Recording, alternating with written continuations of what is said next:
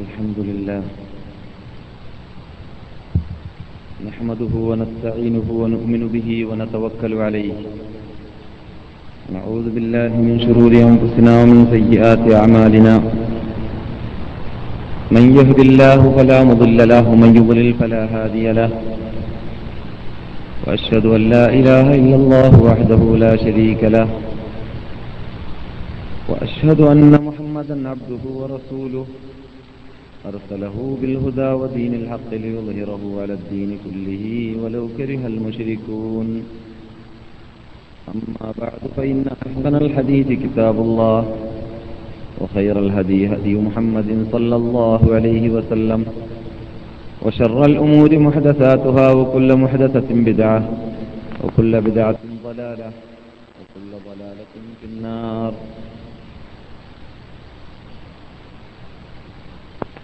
رب اشرح لي صدري ويسر لي أمري واحلل عقدة من لساني يفقه قولي. اللهم صل على محمد وعلى آل محمد كما صليت على إبراهيم وعلى آل إبراهيم. إنك حميد مجيد.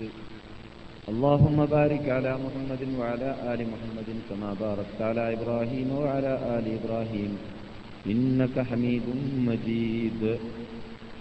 إن أريد إلا الإصلاح ما استطعت وما توفيقي إلا بالله عليه توكلت وإليه أنيب. اللهم أرنا الحق حقا وارزقنا اتباعه وأرنا الباطل باطلا وارزقنا اجتنابه.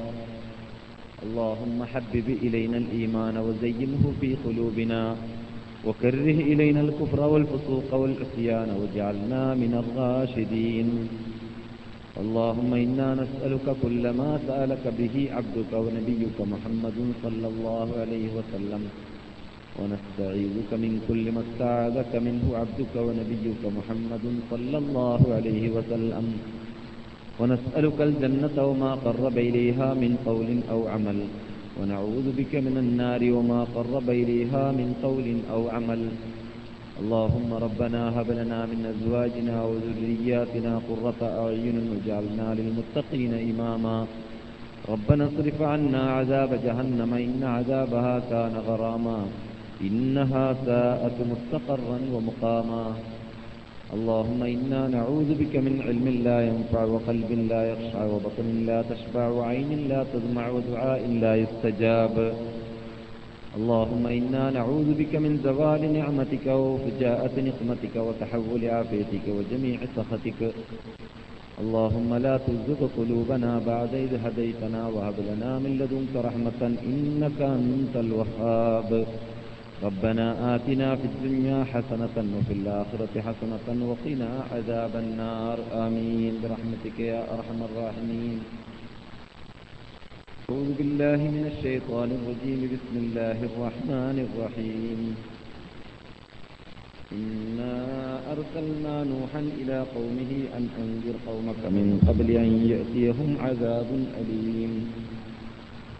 قال يا قوم إني لكم نذير مبين.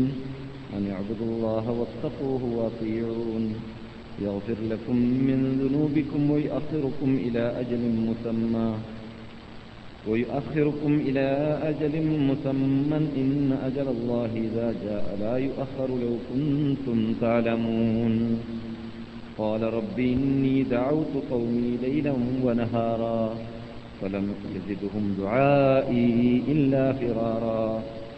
وإني كلما دعوتهم لتغفر لهم جعلوا أصابعهم في آذانهم واستغشوا ثيابهم وأصروا واستكبروا استكبارا.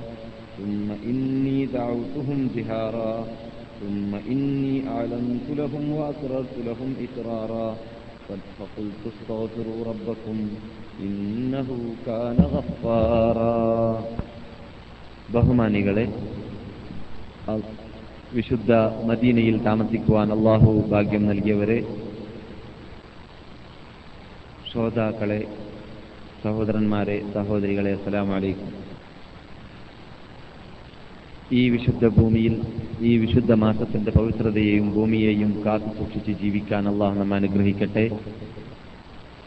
നമ്മിൽ നിന്ന് ദൈനംദിനം വന്നു പോകാറുള്ളതായ ചെറുദോഷങ്ങളെ അള്ളാഹു മാഫ് ചെയ്ത് തരുമാറാകട്ടെ. നമുക്കെല്ലാവർക്കും പരിചയമുള്ളതാണ്. നാം കഴിഞ്ഞ രണ്ട് ക്ലാസ്സിലൂടെ ഉണർത്തിയതാണ്. നമ്മിൽ ഇപ്പോൾ വിട്ടുപോകുന്ന ദിവസങ്ങൾ അള്ളാഹു ബഹുമാനിച്ച ആദരിച്ച ദിവസങ്ങളും മാസവും ആണ്. അതുകൊണ്ട് തന്നെ അള്ളാഹു റസൂൽ പറഞ്ഞതായ വാക്ക് നമുക്ക് വളരെ പരിചയമുള്ളതും മനപ്പാടമുള്ളതുമാണ് എന്ന് തന്നെ പറയാം. വർഷങ്ങളായി നാം കേട്ട് പരിചയമുള്ള വേർഡാണ് അഫുദലു സിയാമി.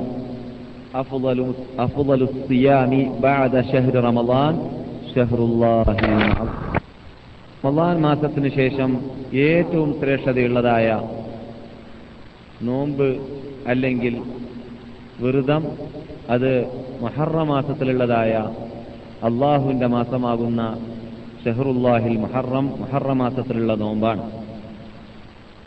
ഈ നോമ്പ് നോക്കാൻ വേണ്ടി നാം കഴിഞ്ഞ തൊട്ട ക്ലാസ്സിലും അതിനു മുമ്പ് നടത്തിയ ക്ലാസ്സുകളിലൊക്കെ അതിന്റെ പ്രത്യേകതകൾ പല പല നിലക്കും സൂചന നൽകിയതാണ്. അലഹമില്ല നമ്മുടെ ക്ലാസ് മെമ്പർമാരിൽ നിന്നിട്ട് മിക്ക ആൾക്കാരും നോമ്പ് കഴിഞ്ഞ ദിവസവും ഈ ദിവസവും പിടിച്ചിരിക്കുമെന്നാണ് പിടിച്ചിട്ടുണ്ട് എന്നാണ് ഞാൻ മനസ്സിലാക്കി വരുന്നത്. അതേസമയത്ത് ഇവിടുത്തെ ചീഫ് ജസ്റ്റിസും മുഫ്തി അക്ബറുമായ ഷെയ്ഖ് ബിനുബാസിന്റെ പ്രഖ്യാപനം ഇന്നലെ രാത്രി നാം നോമ്പ് പിടിച്ച ശേഷം ആണ് കേൾക്കാൻ സാധിച്ചത്. നിങ്ങളെല്ലാം കേട്ടതുപോലെ മഹറമാസം പത്ത് നാളെയാണ് എന്നത് അഥവാ വെള്ളിയാഴ്ചയാണ് എന്നത്. ഇതിൽ പ്രധാനം വെള്ളിയാഴ്ച ദിവസത്തെ നോമ്പാണ്. എന്തുകൊണ്ട് മുഹറം പത്ത് ആഷൂറ നോമ്പിനാണ് പ്രാധാന്യമുള്ളത്? അതിന് കാരണമൊക്കെ നമുക്കറിയാം. നബിസല്ലാഹു അലൈഹി വസ്ലം നിങ്ങൾ മദീനിൽ വന്നപ്പോൾ ജൂതന്മാർ നോമ്പ് പിടിക്കുന്ന കണ്ടപ്പോൾ എന്താ കൂട്ടറെ നിങ്ങൾ നോമ്പ് പിടിക്കുന്നത് ചോദിച്ചപ്പോൾ ഞങ്ങളുടെ നേതാവാകുന്ന മൂസ നബി അലൈഹി സ്വലാമിനെ അള്ളാഹു സുബാനു താല ഫിറാവിന്റെ പരാക്രമത്തിൽ നിന്ന് രക്ഷിച്ച ദിവസമായതുകൊണ്ട് ഞങ്ങൾ നോമ്പ് പിടിക്കുകയാണെന്ന് പറഞ്ഞപ്പോൾ നഹനു അഹഖുബി മൂസ മിങ്കും. നിങ്ങളെക്കാളും മൂസയോട് കടപ്പെട്ടവർ ബന്ധപ്പെട്ടവർ ഞങ്ങളാണെന്ന് പറഞ്ഞുകൊണ്ട് നബി സല്ലല്ലാഹു അലൈഹി വസല്ലം തങ്ങൾ നോമ്പ് പിടിച്ചതായിരുന്നു. മുസ്ലിങ്ങളായ നമ്മെ സംബന്ധിച്ചിടത്തോളം ആദ്യമായിട്ട് ഫർലാക്കപ്പെട്ട നോമ്പ് അതായിരുന്നു മഹർറമാസം പത്താം നോമ്പ്. റമദാൻ ഫർലാന്നതിനു മുമ്പ്. ശേഷമാണ് റമദാ മാസം നമുക്ക് ഫർലായതും ഈ മുഹറ മാസത്തിലുള്ള നോമ്പ് സുന്നത്തായതും. അതുകൊണ്ട് തന്നെ അതിനുള്ള പ്രാധാന്യം പറഞ്ഞറിയിക്കേണ്ടതില്ല. അത്രയും പ്രാധാന്യമുള്ളതാണ്. അതുകൊണ്ട് ആ പ്രാധാന്യമുള്ള നോമ്പ് നാം ഇതുവരെ പിടിച്ചിട്ടില്ല. നാളെയാണ് പിടിക്കേണ്ടത് എന്നാണ് പറഞ്ഞതിന്റെ ചുരുക്കം. അപ്പോൾ നമുക്ക് ഇതുവരെ പിടിച്ചതിനുള്ളതായ തക്കതായ പ്രതിഫലം അള്ളാഹു നൽകുമാറാകട്ടെ. അതിലാർക്കും നഷ്ടബോധം വേണ്ട ദുഃഖബോധം വേണ്ട. ഈ മാസത്തിൽ പിടിക്കുന്ന എല്ലാ നോമ്പിനും നല്ല പ്രതിഫലമുണ്ട്. അള്ളാഹു ബഹുമാനിച്ച മാസമാണ്. അതുകൊണ്ട് നബി സല്ലല്ലാഹു അലൈഹി വസല്ലം തങ്ങൾ പറഞ്ഞത് അഫ്വലു സിയാമി ബാദ ഷഹ്രി റമളാൻ റമളാനിന് ശേഷമുള്ളതായ ഏറ്റവും ശ്രേഷ്ഠതയുള്ള നോമ്പ് ഷഹറുല്ലാഹിൽ മുഹറം മുഹറ മാസത്തിലെ നോമ്പെന്നാണ്. അപ്പോൾ മുഹറ മാസത്തിലെ നോമ്പെന്ന് പറയുമ്പോൾ അതിൽ നിങ്ങൾ എട്ടിൽ പിടിച്ചാലും ഒമ്പതിൽ പിടിച്ചാലും ഒക്കെ ആ അള്ളാഹു റസൂൽ പറഞ്ഞ വാക്കിൽ ഉൾക്കൊള്ളുന്നതാണ്. പിന്നെ പ്രത്യേകം വേറെ ഹദീസിൽ പറഞ്ഞിരിക്കുകയാണ് നബി സല്ലാഹു അലൈ വസല്ലം ആശൂറ നോമ്പ് പിടിച്ചാൽ കഴിഞ്ഞ ഒരു വർഷത്തെ ചെറുദോഷങ്ങൾ പൊറുക്കപ്പെടുമെന്നത്. ആശൂറ നോമ്പ് എന്ന് പറഞ്ഞാൽ പത്താം ദിവസത്തെ നോമ്പാണ്. അപ്പോൾ ആ നോമ്പ് ഇതിൽ ഏറ്റവും പ്രധാനപ്പെട്ടതാണ് എന്നർത്ഥം ഏതിൽ? മഹറമാസത്തിലുള്ള നോമ്പുകളിൽ ഏറ്റവും പ്രധാനപ്പെട്ടത്. അതിനെക്കുറിച്ചാണ് പറഞ്ഞത് നാം നാളെയാണെന്ന് ഇവിടത്തെ മുഫ്തി ഇവിടെ നിലാവ് കണ്ടതനുസരിച്ച് പ്രഖ്യാപിച്ചതായിട്ട് ഇന്നത്തെ പത്രങ്ങളിൽ കാണാം. ഇന്നലെ രാത്രിയുള്ള റേഡിയോ ന്യൂസുകളിലും ടെലിവിഷൻ ന്യൂസുകളിലുമെല്ലാം അത് ഇവർ ഇവർ പ്രക്ഷേപണം നടത്തിയിട്ടുമുണ്ട്. അതുകൊണ്ട് രണ്ടു ദിവസം വിഷമിച്ച സുഹൃത്തുക്കളെല്ലാം അല്പം വിഷമിച്ചാലും വിരോധമില്ല. നാളെയും കൂടി നോമ്പ് പിടിക്കുക. അള്ളാഹു നമ്മ നമുക്ക് അത് എളുപ്പമാക്കി തരട്ടെ അതിനനുഗ്രഹിക്കട്ടെ അത് നമ്മിൽ നട്ട് സ്വീകരിക്കുമാറാകട്ടെ. നബി തുടരുകയാണ്. ഏതുപോലെ ഏതുപോലെയാണ് നമസ്കാരത്തിൽ ഏറ്റവും പ്രധാനപ്പെട്ട നമസ്കാരം? അതിലുള്ള ഫറലാക്കപ്പെട്ട നമസ്കാരം കഴിഞ്ഞാൽ രാത്രി നമസ്കരിക്കുന്ന നമസ്കാരമാണ്. ഇത് രണ്ടും ഒരേ ഹദീസിന്റെ അകത്തായതുകൊണ്ട് അതും കൂടി പറയുകയാണ്.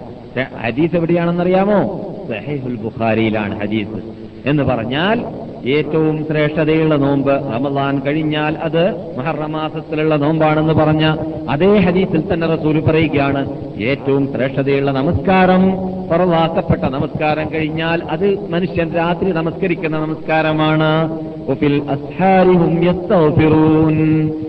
അർദ്ധരാത്രി സമയത്ത് ഉണർന്നുകൊണ്ട് അള്ളാഹുനോട് പാശ്ചാത്തപിക്കുന്ന വിഭാഗമെന്ന് അള്ളാഹുവിന്റെ സാമീപ്യം നേടാൻ വേണ്ടി പാടുപെടുന്നതായ ഭക്തജനങ്ങളെ അള്ളാഹു സുബാനുഹു തല ബഹുമാനിച്ചുകൊണ്ട് ആദരിച്ചുകൊണ്ട് പറഞ്ഞതായിട്ട് കാണാം സത്തജാഫ ജുനൂബുഹും عن المضاجع يدعون ربهم خوفا وطمعا ومما رزقناهم ينفقون فلا تعلم نفس ما أخفي لهم من قرة أعين جزاء بما كانوا يعملون എന്താണ്?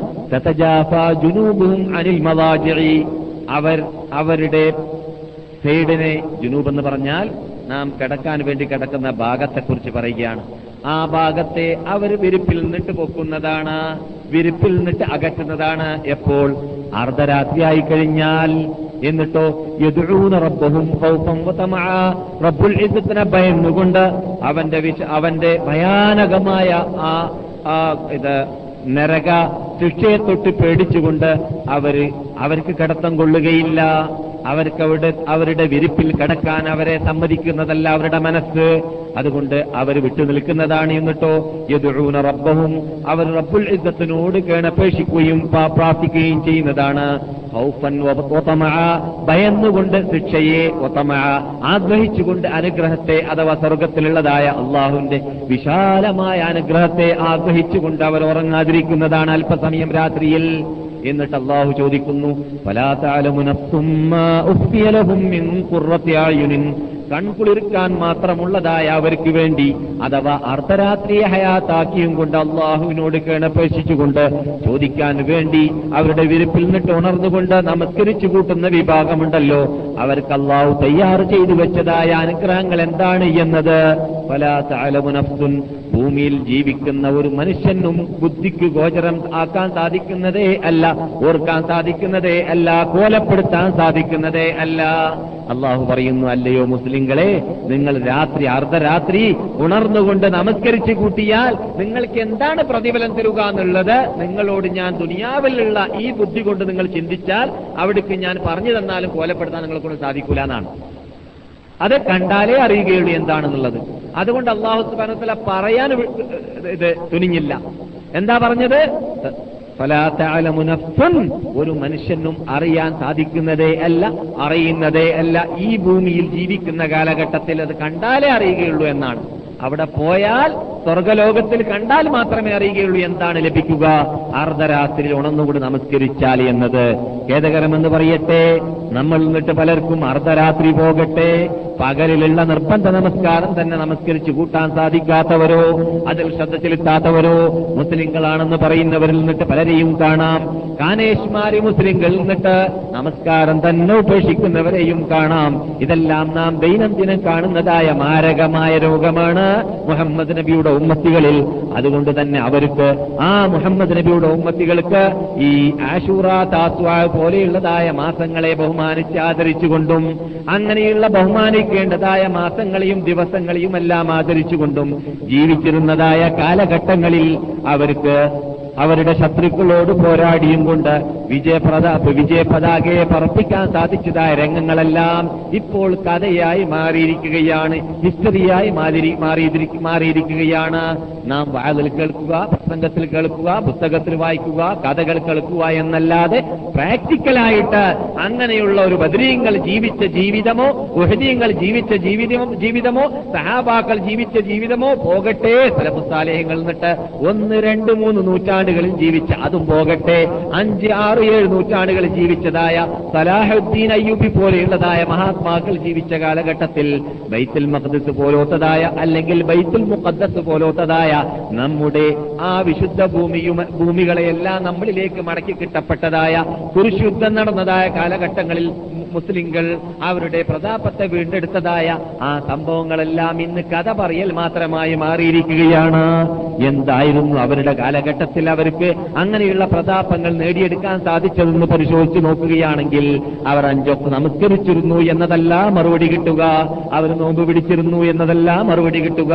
അതൊന്നും അവരെ സംബന്ധിച്ചിടത്തോളം പ്രത്യേകം പറഞ്ഞറിയിക്കേണ്ടതായ ഒരു പ്രത്യേകത അല്ലേ. അല്ല എന്തുകൊണ്ട് ഒരു മുസ്ലിം മുസ്ലിം ആവേണമെങ്കിൽ ഇസ്ലാമിന്റെ പഞ്ചസ്തംഭങ്ങൾ ചെയ്താലേ തീരുള്ളൂ എന്നത് ഓരോ മുസ്ലിങ്ങളും പണ്ട് തന്നെ പഠിച്ച് ഗ്രഹിച്ച് മനസ്സിലാക്കിയിട്ട് പ്രായ- പ്രായോഗിക വശത്തിൽ കൊണ്ടുവരാറുള്ളതാണ്. പിന്നെ പിന്നെന്തായിരുന്നു അവരിൽ കുറിച്ച് കണ്ടിരുന്നത്? അവർ പോർക്കളത്തിലേക്ക് പോകുന്ന വേളയിൽ പോലും സുന്നത്ത് നമസ്കാരങ്ങൾ ഉപേക്ഷിക്കാറില്ല. അവർ പോർക്കളത്തിൽ പോകുന്ന വേളയിൽ പോലും സുന്നത്ത് നോമ്പുവരേക്കും ഉപേക്ഷിക്കാറില്ല. അവർ അർദ്ധരാത്രി ഹയാത്താക്കുക എന്നത് അവരുടെ ദിനചര്യയായിരുന്നു. ദൈനംദിനം കാട്ടിക്കൊണ്ടേയിരുന്നതായ അവരുടെ പ്രവർത്തനമായിരുന്നു. അതായിരുന്നു സലഫത്താലേഹ്യങ്ങൾ ചെയ്തിരുന്നത്. അതുകൊണ്ട് തന്നെ തന്നെ അള്ളാഹു സുബാനുത്താല ഖുർആാനിൽ പലയിടങ്ങളിലും നിർബന്ധമായ ആ ജിഹാദിനെ കുറിച്ച് വിവരിക്കുമ്പോഴെല്ലാം നിങ്ങൾ ശത്രുക്കളോട് പോരാടുന്ന വേളയിൽ നിങ്ങൾ ആ ശത്രുക്കളോട് പോരാടുന്ന വേളയിൽ പോലും നിങ്ങൾ നിട്ട് നമസ്കാരം ഒഴിവാക്കുക എന്ന ചുറ്റുപാടുണ്ടാകുന്നില്ല എന്ന് പറഞ്ഞതിന്റെ ശേഷം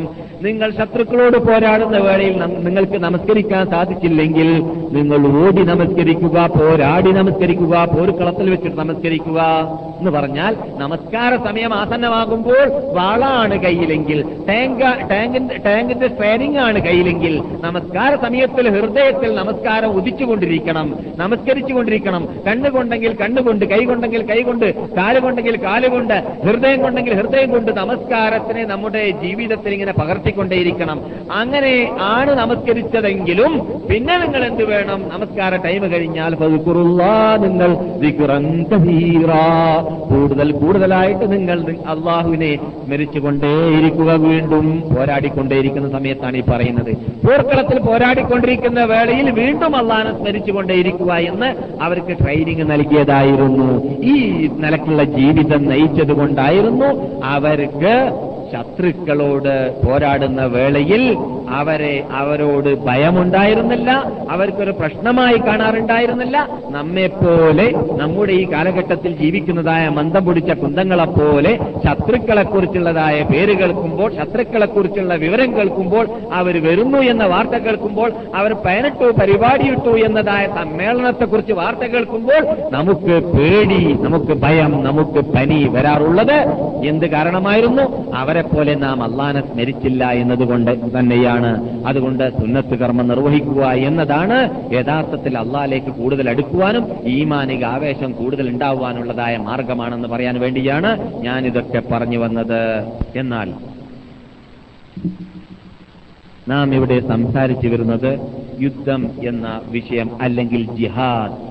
അൽ ജിഹാദു ഫീ സബീലില്ല. അങ്ങനെ തന്നെ പഠിക്കുക. നമുക്ക് നമസ്കാരത്തെ നമസ്കാരത്തെക്കുറിച്ച് ഇസ്ലാം സമ്മാനിച്ചതായ ആ പ്രത്യേക സാങ്കേതിക പദം ഇത് മനപ്പാടമുണ്ടല്ലോ അല്ലേ? ഫലാഫല എന്നറിയാത്ത ആളിൽ ആളില്ല. അതുപോലെ നോമ്പിനെ കുറിച്ച് സോമെന്ന് പറയാൻ അറിയാത്തവരില്ല. ജക്കാത്ത് എന്ന് പറയാൻ അറിയാത്തവരില്ല. അതായത് അഥവാ ഖുർആൻ നമുക്ക് സമ്മാനിച്ച കുറെ സാങ്കേതിക പദങ്ങളുണ്ട്. ഈ പദങ്ങൾ നാം സാധാരണ ഉപയോഗി ഉപയോഗിക്കാറുണ്ടല്ലോ. എന്നതുപോലെ തന്നെ ഉപയോഗിച്ച് പഠിക്കേണ്ടതാണ് യുദ്ധം എന്ന് പറയുന്നതിന് പകരം അൽ ജിഹാദു ഫീ സബീലില്ല. അത് മുസ്ലിങ്ങളുടെ ചിഹ്നമാണ്. മുസ്ലിങ്ങൾ ഒഴിച്ചുകൂട്ടാത്തതാണ്. മുസ്ലിങ്ങൾ നമസ്കാരത്തെ സ്മരിക്കേണ്ടതുപോലെ എപ്പോഴും സ്മരിച്ചു കൊണ്ടേ കൊണ്ടേയിരിക്കേണ്ടതാണ്.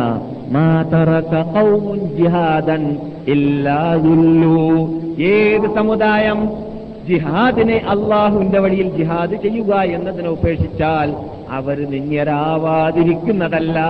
നബിയുന മുഹമ്മദും സല്ലല്ലാഹു അലൈഹി വസല്ലം തങ്ങൾ പഠിപ്പിക്കുകയാണ്. നിന്യത എന്ന് പറയുന്നത് നമുക്ക് വേണമോ? എന്നാൽ നിങ്ങൾ ജിഹാദ് ഒഴിച്ചോ എന്നതാ എന്നതാണ്. ജിഹാദ് നമുക്ക് ഒഴിവാ നാം ഒഴിവാക്കി എന്നതാണ് മുസ്ലിം സമുദായത്തിന്റെ ഏത് കാലഘട്ടത്തിൽ മുസ്ലിം സമുദായത്തിന് നിന്യത വന്ന് ഏത് ജിഹാദാണ്? അള്ളാഹുവിന് വേണ്ടിയുള്ള ജിഹാദ്. ഭൂമിക്ക് വേണ്ടിയുള്ള ജിഹാദല്ല. അത് ദേശീയ മനുഷ്യന്മാർ ചിന്തിച്ചോട്ടെ. ദേശീയ മുസ്ലിങ്ങൾ നമുക്ക് കൂട്ടരുണ്ടല്ലോ. അവർ ചിന്തിക്കുന്ന കാര്യമാണ് എന്ത്? ദേശത്തിന് വേണ്ടി പോരാടുക. നാടിന് വേണ്ടി പോരാടുക. ഇസ്ലാമിൽ ദേശീയ മുസ്ലിം ഇല്ല ഇസ്ലാമിൽ ദേശത്തിന് വേണ്ടി പോരാട്ടവുമില്ല. നമ്മുടെ നമ്മുടെ ദേശം എവിടെയാണ്? ഭൂമി. എവിടെയാണ് മുസ്ലിങ്ങളുടെ ദേശം? ഭൂമി. ഭൂഖണ്ഡം നമ്മുടെ ദേശം. ആ അപ്പോൾ ഭൂഖണ്ഡത്തിൽ അള്ളാന്റെ ദീൻ ഉണ്ടാവണം. ഭൂഖണ്ഡത്തിൽ കെളിമത്ത് തൗഹീദ് സ്ഥാപിക്കപ്പെടണം. ഭൂഖണ്ഡത്തിൽ ഇസ്ലാമാകുന്ന പ്രസ്ഥാനത്തിന്റെ വിജയ പതാക പറക്കണം അതിനുവേണ്ടി പോരാടലാണ്. ഇവിടെ ജീവിക്കുന്നവരാരാണ്? അള്ളാഹിന്റെ ഷെട്ടികൾ. അള്ളാഹുവിന്റെ ഷെട്ടികൾ ഷെട്ടികൾക്ക് ആരാധിക്കുന്നതിന് പകരം ഷെട്ടികൾ ഷിട്ടാവിനെ ആരാധിക്കുന്നവരായി മാറണം. എന്ത്? ഇവിടെ ഭൂമു ഭൂഖണ്ഡത്തിൽ ജീവിക്കുന്ന ഷെട്ടികൾ ആരുടെ ദാസന ദാസന്മാരായിരിക്കണം? ദേവന്റെ ദാസന്മാരായിരിക്കണം. ഏ? ദാസന്മാരുടെ ദാസന്മാരാവാൻ പാടുള്ളതല്ല. അടിമകളുടെ അടിമകളാവാൻ പാടുള്ളതല്ല. പിന്നെയോ അടിമകളെ ശിക്ഷിച്ച ഷിട്ടാവിന്റെ രക്ഷിതാവിന്റെ ദാസന്മാരാവണം അഥവാ അടിമകളാവണം. അങ്ങനെ അടിമകളാക്കാൻ വേണ്ടിയാണ് കൂട്ടരെ. ഞങ്ങൾ പുറപ്പെട്ടിട്ടുള്ളത് എന്നത് സഹാബാക്കൾ ഇവിടെ നിന്നിട്ട് ശത്രുക്കളാകുന്ന റോമൻ പേർഷ്യൻ ചക്രവർത്തിമാരുടെ കൊട്ടാരത്തിലേക്ക് പോയിട്ട് എന്തിനാണ് കൂട്ടരെ നിങ്ങളാകുന്ന ഈ കാട്ടാളന്മാരാകുന്ന അറബികൾ കഴുതയുടെ മീതയും ഒട്ടകത്തിന്റെ മീതയും മാത്രം സവാരി ചെയ്ത് പ്രാക്ടീസുള്ള പരിചയമുള്ള നിങ്ങൾ എന്തിനാണ് കൊട്ടാരത്തിന്റെ ഉടമകളായ പേലസിന്റെ ഉടമകളായ ഞങ്ങളുടെ മുമ്പിൽ വന്നിട്ടുള്ളതെന്ന് ചോദിക്കുമ്പോൾ കൊട്ടാരത്തിലേക്ക് ഇങ്ങനെ നോക്കിയിട്ട് താഴെ നിന്നിട്ട് കഴുതപ്പുറത്തിരിക്കുന്ന സഹാബി പറയാറുണ്ടായിരുന്നത് അതായിരുന്നു എന്ത്? ഞങ്ങളെ ചിട്ട ചിട്ടികളെ ചിട്ടികളാകുന്ന ദാസന്മാരാകുന്ന ഈ വിഭാഗമുണ്ടല്ലോ. ഈ വിഭാഗത്തിനെ അവരെ പോലോത്തതായ ചിട്ടികളാകുന്ന നിങ്ങളെ പോലോത്ത രാജാക്കന്മാർക്ക് അടിമകളാക്കുന്നതിന് പകരം നിന്നെയും അവരെയും എല്ലാം എല്ലാം ചിട്ടിച്ചതായ സർവശക്തനായ രക്ഷിതാവുണ്ടല്ലോ. രാജാതിരായ രാജനായ റബ്ബുൽ ഇസ്സത്തുണ്ടല്ലോ. ആ റബ്ബുൽ യുദ്ധത്തിന്റെ ദാസനാക്കാൻ വേണ്ടിയാണ് ഞങ്ങൾ വന്നിട്ടുള്ളത്. എന്നായിരുന്നു ഇവിടെ നിന്ന് രാജകൊട്ടാരത്തിലേക്ക് പോയിട്ട് അവരുടെ കൊട്ടാരത്തിന്റെ ആ അടിത്തറയെ കിടുകിട വറപ്പിച്ചതായ സഹാഭിപര്യന്മാരാകുന്ന ഉടുതുണിക്ക് മറുതുണിയില്ലാത്ത ചെരുപ്പ് പോലും ധരിക്കാനില്ലാത്തതായ മഹാത്മാക്കൾ പോയിട്ട് അവരോട് പറഞ്ഞിരുന്നത്. അതാണ് നമ്മുടെ വിഷയം ജിഹാദ് എന്ന് പറയുമ്പോൾ ആ രൂപത്തിൽ നാം മനസ്സിലാക്കണം എന്താണ് ജിഹാദ് വിസബീലില്ല വിപ്ലവകാരികളല്ല നാം. ഒരു കാലത്തിലുമല്ല വിപ്ലവം എന്ന് പറയുന്ന വേട് തന്നെ മുസ്ലിങ്ങളുടെ ഡിക്ഷണറിയിലില്ല ഖുർആാനിന്റെ ഏത് വേടുക്കും പരിശോധിച്ചാൽ വിപ്ലവം എന്ന് പറയുന്ന ഇൻതിലാബ് സിന്ദാബാദ് എന്ന് പറയുന്നതില്ല. ഇൻതിലാബ് മുർദാബാദ് എന്നാ പറയല്ലേ മുർദാബാദ് അതാണ് ഇസ്ലാമിലുള്ളത്. സിന്ദാബാദ് ഇസ്ലാമിലില്ല. ഇൻതിലാബ് സിന്ദാബാദ് അല്ല ഇസ്ലാമിന്റെ വീക്ഷണത്തിൽ അങ്ങനെയുള്ള വേട് നമുക്ക് ഉപയോഗിച്ചിട്ട് പരിചയമേ ഇല്ല. ഏ ആയിരക്കണക്കിൽ പതിനായിരക്കണക്കിൽ ഹദീസുകൾ പരിശോധിച്ചാൽ നമുക്ക് സഹിയായി വന്ന ഹദീസുകൾ പരിശോധിച്ചാൽ ഈ വിശുദ്ധ ഫുർഖാൻ അലീം കംപ്ലീറ്റ് പരിശോധിച്ചാൽ കാണാൻ സാധിക്കുന്നതല്ല. അങ്ങനെയുള്ളവർ വേട് ഉപയോഗിച്ചതായിട്ട് എന്ന് മാത്രമല്ല അല്ലയോ ലോകമേ ഈ മതം വിപ്ലവത്തിന്റെ മതമാണെന്നോ അല്ലെങ്കിൽ ജനങ്ങളെ നിർബന്ധിപ്പിച്ചിട്ട് ആരെങ്കിലും ഇസ്ലാമിലേക്ക് ചലിപ്പിക്കുവാനോ ഇസ്ലാമിലേക്ക് മെമ്പർഷിപ്പ് നൽകുവാനോ വേണ്ടി പരിശോ പരിശ്രമിക്കുന്ന മതമാണ് മതമാണ് എന്നോ നിങ്ങൾ തെറ്റിദ്ധരിച്ചു പോകരുത് എന്നത് മനസ്സിലാക്കാൻ വേണ്ടിയായിരുന്നു. ഞാൻ കഴിഞ്ഞ ക്ലാസ്സിൽ ഇവിടെ പറഞ്ഞിട്ടുള്ളത് ഈ ഖുർആാനിന്റെ അകത്ത് രക്ഷാ സമാധാനം എന്ന് പറയുന്ന വേട് നൂറ്റി മുപ്പത്തിമൂന്ന് പ്രാവശ്യമുണ്ടെന്നാണ് കമ്പ്യൂട്ടർ പറയുന്നതെന്ന് അല്ലേ? നൂറ്റി മുപ്പത്തിമൂന്ന് പ്രാവശ്യം രക്ഷാ സമാധാനം എന്ന വേട് ഈ ഖുർആൻ ഉപയോഗിച്ചിരിക്കുകയാണ് യുദ്ധം അപകടം എന്ന് പറയുന്ന വേട് ഉപയോഗിക്കുന്ന ഹർബി എന്ന വേട് ആറ് പ്രാവശ്യം മാത്രമേ ഖുർആാനിലുള്ളൂ. ആ. അപകടജടിലമായ ഹെർബ് എന്ന് പറയുന്ന വീടുണ്ടല്ലോ. ഹെർബ് എവിടെയാണ്? അക്രമം ഉണ്ടാവുക അട്ടിമറി ഉണ്ടാവുക കൊലകൾ. താർത്താരികൾ വിപ്ലവം നടത്തി- നടത്തിയ സമയത്ത് ഒരു ഭാഗത്ത് നിന്നാൽ മറ്റേ സൈഡ് കാണാമായിരുന്നില്ല. മുസ്ലിങ്ങളുടെ തലയോടുകൾ കൂട്ടപ്പെടുത്തപ്പെട്ടതായ മാറക്കത്തുൽ ജമാജിം തലയോടുകളുടെ യുദ്ധം എന്നാണ് അതിന്റെ പേര് പറയുക. അതിനെക്കുറിച്ച് പറയപ്പെടുക. മാറക്കത്തുൽ ജമാജിൻ എത്രയായിരുന്നു? മില്യൺ കണക്കിൽ തലയോടുകളായിരുന്നു ഇങ്ങനെ കൂട്ടപ്പെട്ടിരുന്നത്. താർത്താരികളുടെ യുദ്ധത്തിൽ അതുപോലെ തന്നെ ഓരോ കാലഘട്ടത്തിൽ നടന്ന ഹർബ് പരിശോധിച്ച് നോക്കുകയാണെങ്കിൽ അത് ജംഗീസ് ഖാൻ നടത്തിയതായ ഹർബാവട്ടെ അതിനു മുമ്പും അതിനുശേഷവും താർത്താരികൾ നടത്തിയതായ യുദ്ധങ്ങളാവട്ടെ അതിനുശേഷം ഹിറ്റ്ലർ നടത്തിയ യുദ്ധങ്ങളാവട്ടെ അല്ലെങ്കിൽ ഒന്ന് രണ്ട് ലോകമഹായുദ്ധങ്ങളാവട്ടെ പരിശോധിച്ചു നോക്കിയാൽ അതുപോലെ തന്നെ ഇവിടെ നടന്നതായ കമ്മ്യൂണിസ്റ്റ് വിപ്ലവകാരികളാകുന്ന നെക്സൈറ്റുകാർ വന്നിട്ട് നടത്തിയതായ വിപ്ലവമാവട്ടെ അങ്ങനെയുള്ള വിപ്ലവങ്ങളൊക്കെ പരിശോധിച്ചു നോക്കിയാൽ തലയോട് കൂട്ടുക എന്നതായിരുന്നു. അങ്ങനെയുള്ള യുദ്ധത്തെക്കുറിച്ചാണ് അറബി ഭാഷയിൽ ഹർബ് എന്ന് പറയുക. ഹർബി എന്ന വീട് ഈ രക്ഷയുടെ മതമാകുന്ന ഈ മതത്തിന്റെ മൂലാധാരമാകുന്ന ലോകാത്ഭുത ഗ്രന്ഥമാകുന്ന വിശുദ്ധ ഫുർഖാൻ അലീമിന്റെ ഒരു അറ്റം മുതൽ മറ്റേ അറ്റം വരെ പരിശോധിച്ചാൽ ആറ് പ്രാവശ്യമേ അല്ലെങ്കിൽ ഏഴ് പ്രാവശ്യമേ കൂടിയാൽ കാണുകയുള്ളൂ. കണ്ടില്ലേ? എന്തുകൊണ്ടാണ് നമ്മളുടെ ഡിക്ഷണറിയിൽ അതിന് വിലയില്ല അതിന് സ്ഥാനമില്ല. വല്ലപ്പോഴും പറഞ്ഞിട്ടുണ്ടെങ്കിൽ മറ്റുള്ളവർ നടത്തുന്ന യുദ്ധത്തെക്കുറിച്ച് സംസാരിക്കുകയായിരുന്നു അള്ളാഹു. നാം നടത്തുന്ന യുദ്ധങ്ങളോ അതൊക്കെ ജിഹാദാണ്. ആ മനസ്സിലായില്ലേ?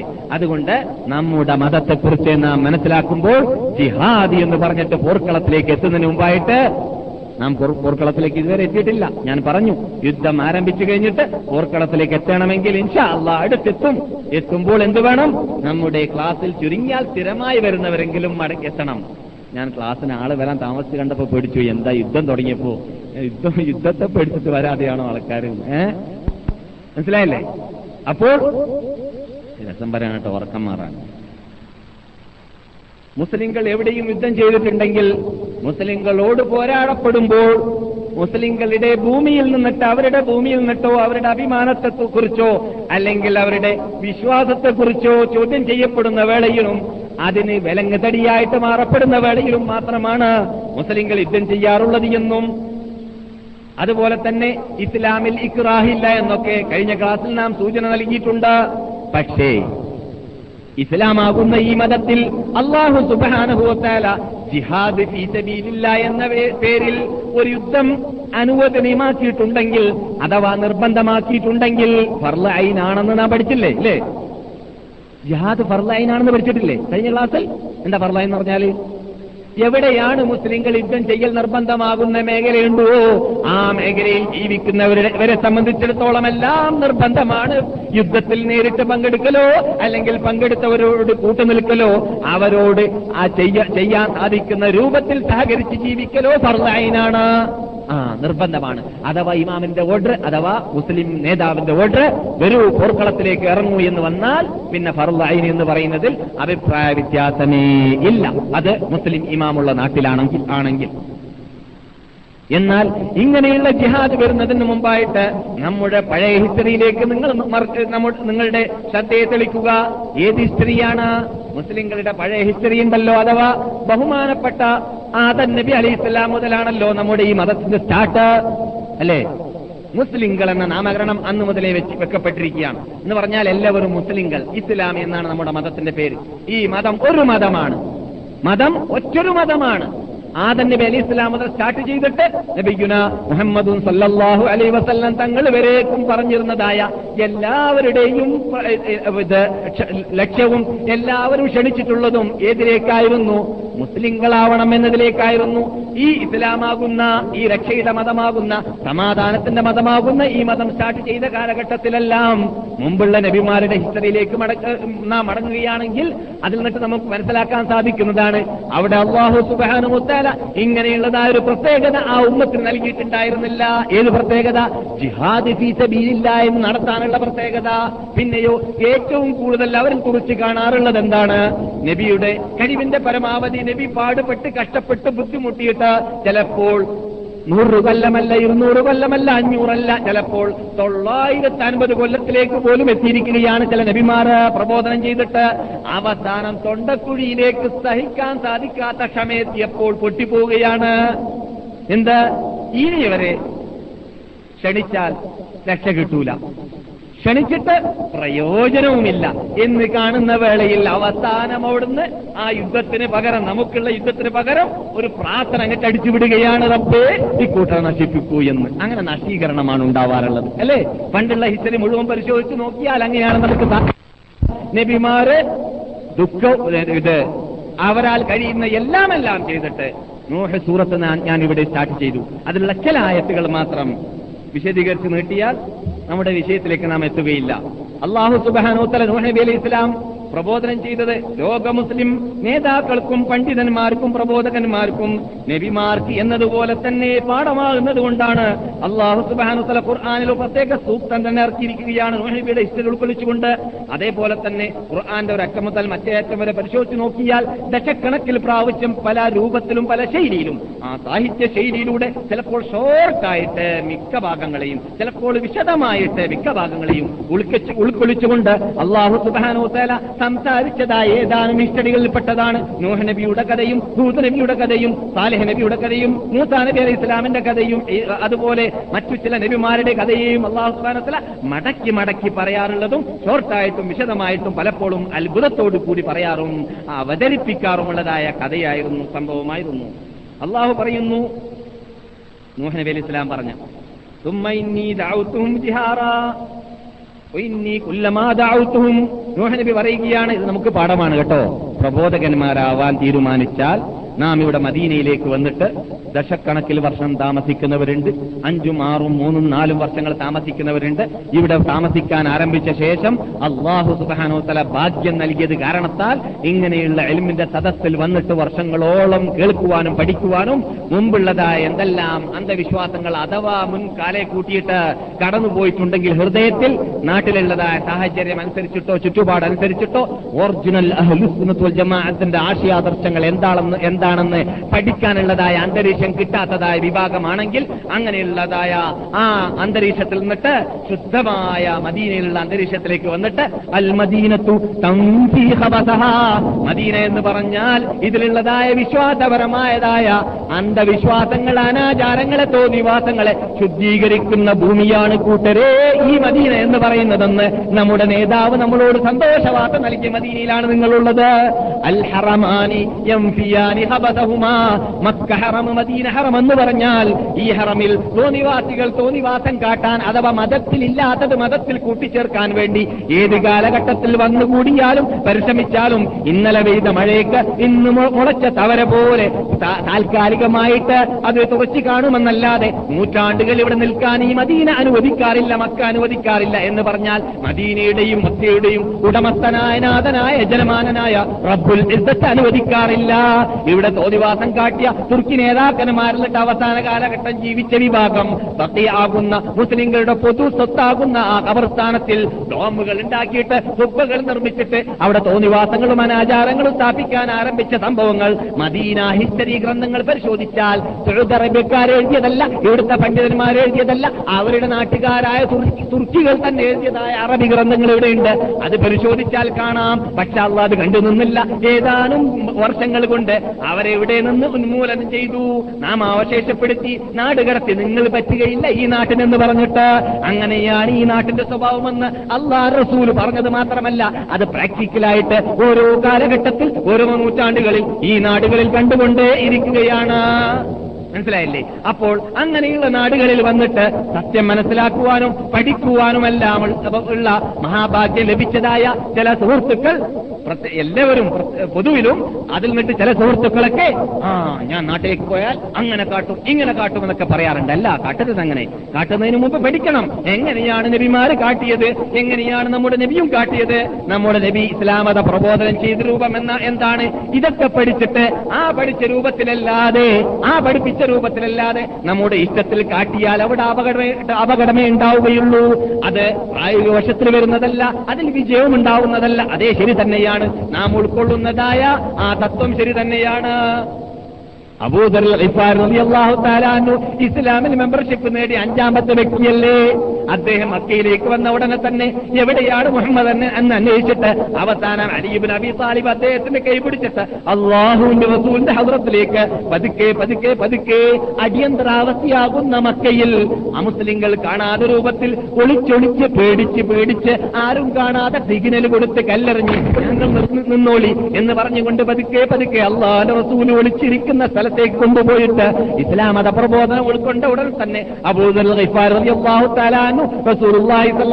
വസല്ലം തങ്ങളോട് നിങ്ങൾ ഈ കൊള്ളു- കൊള്ളു- ഉൾക്കൊള്ളുന്ന മതം സത്യമല്ലേ റസൂലേ? എന്ന് പറഞ്ഞു. ആ അതെ എന്ന് പറഞ്ഞു. എന്നാൽ എന്തുകൊണ്ട് അത് പരസ്യമായി പറയുന്നില്ല എന്ന് ചോദിച്ചപ്പോൾ സമയമായിട്ടില്ല നിങ്ങൾ സമാധാനിക്കൂ എന്നാണ് മറുപടി നൽകി കിട്ടിയത്.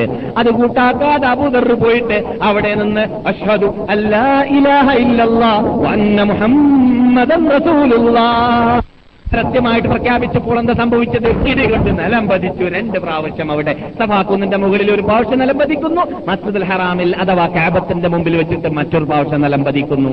അങ്ങനെ ഇടിയും അടിയും കൊള്ളുക എന്നത് അള്ളാഹു റസൂൽ ഇഷ്ടമുള്ള കാര്യമല്ലാത്തത് കൊണ്ട് യുക്തിയുക്തമായിട്ട് നീങ്ങിയാൽ മതിയെന്നായിരുന്നു നബിഗുന മുഹമ്മദും സല്ലല്ലാഹു അലൈഹി വസല്ലം തങ്ങൾ അവരോട് പറഞ്ഞിരുന്നത്. ഇതിന്റെ അർത്ഥം എന്തല്ല?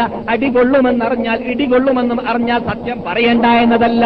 പിന്നെയോ സത്യം പറയാൻ പ്രത്യേക രൂപങ്ങൾ കൈക്കൊള്ളണം പ്രത്യേക ശൈലി കൈക്കൊള്ളണമെന്നാണ്. മനസ്സിലായില്ലേ? അതിനാണ് ഹിക്മത്ത് എന്ന് പറയുക.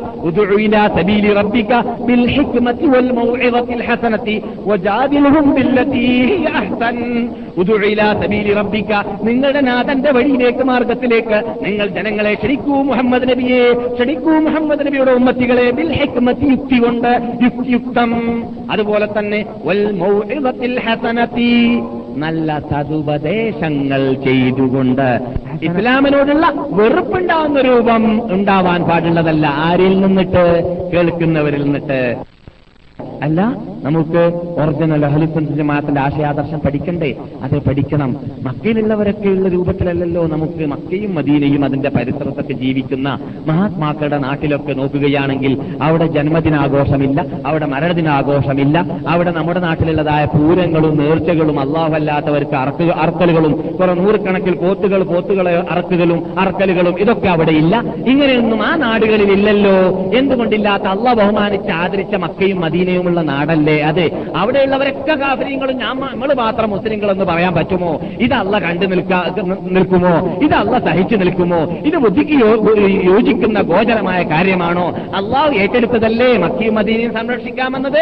മക്കയിലും മദീനയിലും കാഫര്യങ്ങൾ കയറിക്കൂടിയിട്ട് പിന്നെ ലോകത്തിലുള്ളവരൊക്കെ മുസ്ലിങ്ങളാണെന്ന് പറഞ്ഞാൽ ആരെയാണ് ഈ മതത്തിലേക്ക് പിന്നെ കിട്ടുക? നിങ്ങളുടെ ക്യാപിറ്റൽ എവിടെയാണ് കൂട്ടരെ? മക്കയാണ്. പിന്നെയോ മദീനയാണ്. ആ അതാരുടെ കയ്യിലുള്ളത് കാഫര്യങ്ങളുടെ കൂടെ കൂടെയുള്ളത് നിങ്ങളോ ഞങ്ങൾ മുസ്ലിങ്ങളാണ് ഒറിജിനൽ ഒറിജിനൽ മുസ്ലിങ്ങളായ നിങ്ങളുടെ കൂടെ മക്കിയില്ല മദീനയില്ല അത് കാവര്യങ്ങൾ കൂടെയാണെങ്കിൽ പിന്നെ എന്ത് മതത്തിലേക്കാണോ നിങ്ങൾ വിളിക്കൽ എന്നല്ല എന്നാണല്ലോ പിന്നെ അവിടെ ചോദ്യം വരിക. അതുകൊണ്ട് നമ്മൾ അല്പം അള്ള തന്ന ബുദ്ധി ഉപയോഗിച്ചുകൊണ്ട് ആ ചോറ് ഉണ്ണാൻ വേണ്ടിയുള്ള ബുദ്ധി ഉപയോഗിച്ചതുപോലെ അതേ രൂപത്തിൽ അല്പം അതേ ബുദ്ധി തന്നെ നമ്മുടെ വിശ്വാസപരമായ കാര്യത്തിൽ ഉപയോഗിച്ചൂടെ. നമുക്ക് ഈ എണ്ണ എണ്ണിച്ചുട്ട അപ്പം പോലത്തതായ കുറച്ച് മുസ്ലിയാമാര് പഴച്ചവരാണെന്ന് പറയലാണോ നല്ലത്? ഇമാം ഷാഫി പഴച്ചവരാണ് അബൂബക്കർ സിദ്ദീഖ് പഴച്ച ആളാണ് ഉമറുൽ ഖത്താബ് പഴച്ച ആളാണ് സഹാബാക്കൾ പഴച്ച ആളാണ് താബീയങ്ങളും ഇമാമിങ്ങളും പേച്ചാളാണ് എന്ന് പറയാനാണോ ആണോ നല്ലത്? എന്നൊക്കെ പതുക്കെ പതുക്കെ ചോദിച്ചിട്ട് ആ ലൈനിലേക്ക് ഇത് റെയിൽ പാടത്ത് തെറ്റിപ്പോയി വീണുപോയ ആളെ ആ പാടത്തിലേക്ക് അങ്ങോട്ട് വിളിച്ച് അങ്ങോട്ടേക്ക് ചെല്ലി ആ റൂട്ട് ശരിയാക്കാൻ വേണ്ടി പരിശ്രമിച്ചാൽ സ്റ്റേഷനിലേക്ക് തന്നെ വണ്ടി എത്തുന്നതാണ്. അല്ലാത്ത പക്ഷം സ്റ്റേഷനിലേക്ക് എത്തുന്നതല്ല എന്ന് നാം ഇവിടെ പറയാറുള്ളതാണ്. അപ്പോൾ അതിനു വേണ്ടിയാണ് അള്ളാഹു താല നബിമാരുടെ ഹിസ്റ്ററി ഒരറ്റം മുതൽ മറ്റേ അറ്റം വരെ ഖുർ- ഖുർആൻ പരിശോധിച്ചാൽ ഞാനിവിടെ പറഞ്ഞിട്ടുണ്ട്. ഖുർആാനിനെ മൂന്ന് ഓഹരി വെച്ചാൽ ഒരു ഓഹരി അന്ന കഥ പറയുകയാണ്. ഖുർആാനെ നിങ്ങൾ മൂന്ന് ഓഹരി വെച്ച് നോക്കുക. മൂന്ന് ഓഹരി വെച്ച് നോക്കുകയാണെങ്കിൽ അതിൽ നിന്നിട്ട് ഒരു ഓഹരി വെറും ഹിസ്റ്ററി മാത്രം. ആരുടെ ഹിസ്റ്ററി? മുൻ കഴിഞ്ഞു പോയതായ നബിമാരുടെയും മഹാത്മാക്കളുടെയും ഹിസ്റ്ററി പറയുകയാണ് എന്തിനു വേണ്ടിയാണ്? അവരെങ്ങനെയാണ് പ്രബോധനം ചെയ്തതെന്ന് നാം പഠിക്കാൻ വേണ്ടി? എന്നിട്ട് അതുപോലെ നാമും പ്രബോധനം ചെയ്യാൻ വേണ്ടി? ഇത് നാമും ചെയ്യേണ്ട ഡ്യൂട്ടിയാണിത്. ഇത് ആ ഇത് എന- എനക്കും നിനക്കൊന്നല്ല മറ്റ് പല മാലോർക്കും എന്ന തത്വം നമുക്ക് പാടുള്ളതല്ല ഏ നാം സാധാരണ പറയാറുള്ളത് പോലെ എനക്കുള്ളതാണ് അവനുള്ളതാണ് അവൾക്കുള്ളതാണ് അവർക്കുള്ളതാണ് നമുക്കെല്ലാവർക്കും ഉള്ളതായ ചുമതലയാണ് അപ്പോൾ എന്താണ് ثم إني دعوتهم جهارا وإني كلما دعوتهم لتغفر لهم ഞാൻ അവരെ ക്ഷണിക്കുമ്പോഴെല്ലാം നൂഹനബി പറയുന്നു. എത്ര കൊല്ലമാണ് നൂഹനബി ക്ഷണിച്ചത്? തൊള്ളായിരത്തി അൻപത് വർഷം നൂഹനബി ജനങ്ങളെ ക്ഷണിച്ചത്. എന്നിട്ട് എത്ര ആളെ കിട്ടിയത്? പന്ത്രണ്ട് ആളെ അപ്പോൾ നൂറ് കൊല്ലത്തേക്ക് ഒരാളായിട്ടില്ല. അല്ലേ? എൺപത് കൊല്ലത്തേക്ക് ഒരാൾ വീതാ കിട്ടിയത്. നമ്മളോ ആരെങ്കിലും സത്യത്തിലേക്ക് കിട്ടാൻ വേണ്ടി ഒരു ദിവസം വേണ്ട. ഒറ്റ വിളിക്കെന്നെ കിട്ടിയില്ലെങ്കിൽ. ആചാര കാണാൻ പോയി. ആചാര കണ്ടു. ആചാരോട് സംസാരിച്ചു. ആചാരോട് സംസാരിച്ച ഉടൻ തന്നെ അദ്ദേഹം എന്നെ അവഗണിച്ചു എന്ന് പറഞ്ഞിട്ട് ഒരാക്ഷേപം നമ്മൾ നിന്നിട്ട് അതെ ഒന്നാമത്തെ അവഗണനല്ല നൂറ് അവഗണനല്ല ആയിരം അവഗണന കേട്ടാലും നാം മിണ്ടിപ്പോകരുത്. എന്തുകൊണ്ട്? നബിമാർ അങ്ങനെയാണ് നമുക്ക് ഒഴിപ്പിച്ചിട്ടുള്ളത് സത്യത്തിലേക്ക് ക്ഷണിക്കുമ്പോൾ അവിടെ മുൾച്ചെടികളുണ്ട് സത്യത്തിലേക്ക് ജനങ്ങളെ പെട്ടെന്ന് കിട്ടുന്നതല്ല. എന്തുകൊണ്ട്? ഇവിടെ അസത്യത്തിന്റെ ഉടമകൾക്ക് ട്രെയിനിങ് നൽകിയും കൊണ്ട് അബൂജഹലിനും ഹമാനും ഫാറൂനും ഫിറാവുനും എല്ലാവർക്കും എല്ലാവർക്കും ട്രെയിനിങ് നൽകിയതായ ഈ ബിലീസു പാപ്പ ഉണ്ടല്ലോ. അവൻ ആ ഉസ്താദ് ഇവിടെ ജീവിച്ചിരിക്കുന്ന കാലത്തോളം പെട്ടെന്ന് അവിടെ കേറൂല സത്യം പറഞ്ഞാൽ. അതിന് വിലങ്ങ് തടിയായി നിൽക്കാൻ അവൻ അള്ളഹാനോട് വാഗ്ദാനം ചെയ്തതാണ്. അപ്പൊ അഭിമാനത്തെ പിടിച്ച് സത്യം ചെയ്തിട്ട്. നിന്റെ അഭിമാനത്തെ തന്നെയാണ് അസത്യം ആദമിന്റെ സന്തതികളെ മുഴുവനും ഞാൻ വഴിപഴപ്പിച്ചിട്ട് നരകത്തിലേക്ക് കൊണ്ടുപോകാൻ പരിശ്രമിക്കുന്നതാണെന്ന് അവൻ ഏറ്റെടുത്തിട്ടുണ്ട്. അവനുള്ള കാലത്തോളം നമ്മുടെ ദേവത്ത് പെട്ടെന്ന് ഫലിക്കുന്നതല്ല. പ്രയാസമുണ്ടായിരിക്കും. പക്ഷേ പിന്നൊന്ന് നമുക്ക് സമാധാനിക്കാം. നാം അല്പം പാടുപെട്ടാൽ കൂലി നൂറേ നൂറിൽ കിട്ടി. ഏത്? വിജയിക്കട്ടെ വിജയിക്കാതിരിക്കട്ടെ. നാം ക്ഷണിച്ചാൽ നമ്മുടെ വാക്ക് കേൾക്കട്ടെ കേൾക്കാതിരിക്കട്ടെ. അവണിക അവഗണിക്കട്ടെ അവഗണിക്കാതിരിക്കട്ടെ. അതൊന്നും നമുക്ക് നോക്കേണ്ട ആവശ്യമില്ല. കൂലി നമുക്ക് നൂറേ നൂറിൽ കിട്ടുക തന്നെ ചെയ്യും.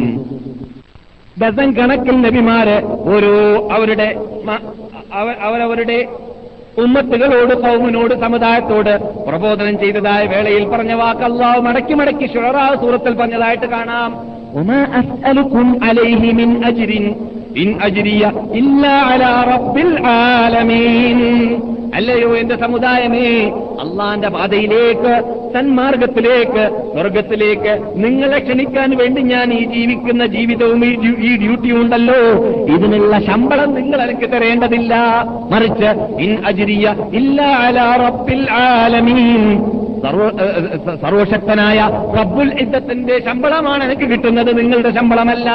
അപ്പോൾ നമുക്ക് കൂലി അള്ള ഏറ്റെടുത്തിട്ടുണ്ട് എന്നത് നബിമാറെ കൊണ്ടല്ല പറയിപ്പിച്ചിരിക്കുകയാണ്. എന്തിനു വേണ്ടി? കൂലി വാങ്ങി ചെയ്യേണ്ട പദ്ധതിയല്ല ഇത്. പിന്നെയോ കൂലി കിട്ടിയെങ്കിലും കിട്ടിയില്ലെങ്കിലും ജനങ്ങളെ സന്മാർഗത്തിലേക്ക് തെളിക്കുക ജനങ്ങളെ സന്മാർഗത്തിലേക്ക് നയിക്കുക ജനങ്ങളെ സന്മാർഗത്തിലേക്ക് ക്ഷണിക്കുക എന്നത് മുസ്ലിം മുസ്ലിങ്ങൾ എന്ന് പറയുന്നവരുടെ ചുമതലയാണ്. മുസ്ലിങ്ങൾ എന്ന് പറയുന്നവരുടെ ചുമതലയാണ് ചുമതലയാണ്. ആരുടെ ചുമതലയല്ല? മൗലവിമാരുടെയോ മുസ്ലിയാമാരുടെയോ പ്രത്യേക വകുപ്പിന്റെയോ കുത്തക മാത്രമല്ല. അവിടുന്നൊക്കെ വിട്ടിരിക്കുകയാണല്ലോ ഇപ്പോൾ അല്ലേ? ഇപ്പോഴൊക്കെ മാറിയെന്നാ കേൾക്കുന്നത്. ഏ? എന്താണത്? അജ്രിൻ. എനിക്ക് കൂലി വേണ്ട എന്ന് പറഞ്ഞതായ അതേ നബിമാരുടെ പ്രതിനിധിയാണെന്ന് പറയുന്ന മൗലവി പ്രസംഗിക്കാൻ വേണ്ടി പോകണമെങ്കിൽ ആദ്യം വെറും ലിസ്റ്റ് എന്താണ് ലിസ്റ്റ് ഇന്ന് ലോഡ്ജിൽ എനിക്ക് റൂം മുമ്പ് തന്നെ റിസർവേഷൻ ചെയ്യണം. ഇന്ന രൂപത്തിലുള്ളതായ ചണ്ണകൾ എനിക്ക് കിട്ടണം. ഇതൊക്കെ മുമ്പേ ഓർഡറാണ്. ഈ ഓർഡർ അനുസരിച്ച് വരികയാ ക്ഷണിക്കുകയാണെങ്കിൽ ഞാൻ വന്നോളാം. എന്തിനാ വരുന്നത് ഇവരെ നന്നാക്കാൻ? അയാളെ ഇവരെ നന്നാക്കേണ്ടതാ. പിന്നെ അയാൾ ഇങ്ങോട്ട് നന്നാക്കാൻ വരുന്നത്. മൂസ നൂഹ് നബി അലൈഹി ഇസ്ലാമിനെ കുറിച്ച് അവരെ ക്ഷണിക്കുമ്പോഴെല്ലാം നീ അവന് പുറത്തെടുക്കാൻ വേണ്ടിയാണല്ലോ ഞാൻ അവരെ ക്ഷണിക്കുന്നത്. അവരുടെ കാതിലേക്ക് അവരുടെ കയ്യിനെ അവർ തള്ളുകയാണ്. സിയാബഹും അവരുടെ മുഖത്തെ അവർ മൂടിക്കളയുകയാണ് വസ്ത്രം കൊണ്ട്. അവർ ആ സത്യത്തിൽ തന്നെ ഉറച്ചു നിന്നുകൊണ്ട് അഹംഭാവികളായി ജീവിച്ചതല്ലാതെ എന്റെ വാക്കുകളോ എന്റെ ദാവത്തുകളോ എന്റെ ക്ഷണ- ക്ഷണമോ അവർ സ്വീകരിച്ചതേ ഇല്ല.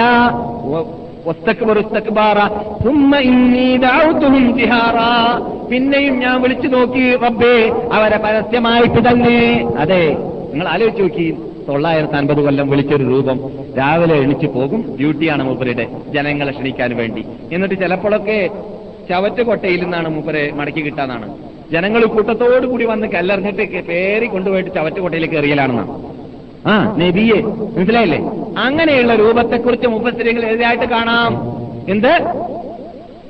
അള്ളാഹു സുബാനു താല ഓഹിയൽ ഇലാ എന്ന് പറയുന്ന ആ നൂഹ് നബി അലി ഇസ്ലാമിന്റെ ഹിസ്റ്ററി ഉൾക്കൊള്ളിച്ചുകൊണ്ട് ഹൂദ് സൂറത്തിൽ പറഞ്ഞ ആയത്തിൽ ഇലാ നൂഹിൻ അന്നഹു മിൻ ഖൗമിക ഇല്ലാ മൻ ആമന ഫലാ ബിമാ ഫുൽക നിങ്ങൾ എന്നിട്ട് കപ്പൽ ഉണ്ടാക്കുന്ന ഓർഡർ കൊടുത്ത രംഗമുണ്ടല്ലോ അവിടെ പറയുന്ന ഒരു സംഭവമുണ്ട്. എന്ത് പരിഹസിച്ച രംഗങ്ങൾ. അവിടേക്ക് എത്തിയാൽ വേണമെങ്കിൽ പറയാം പിന്നെ. എന്നിട്ട് അള്ളാഹു പറയുന്നു ثم إني دعوتهم جهارا. ثم إني أعلنت لهم وأسررت لهم إسرارا.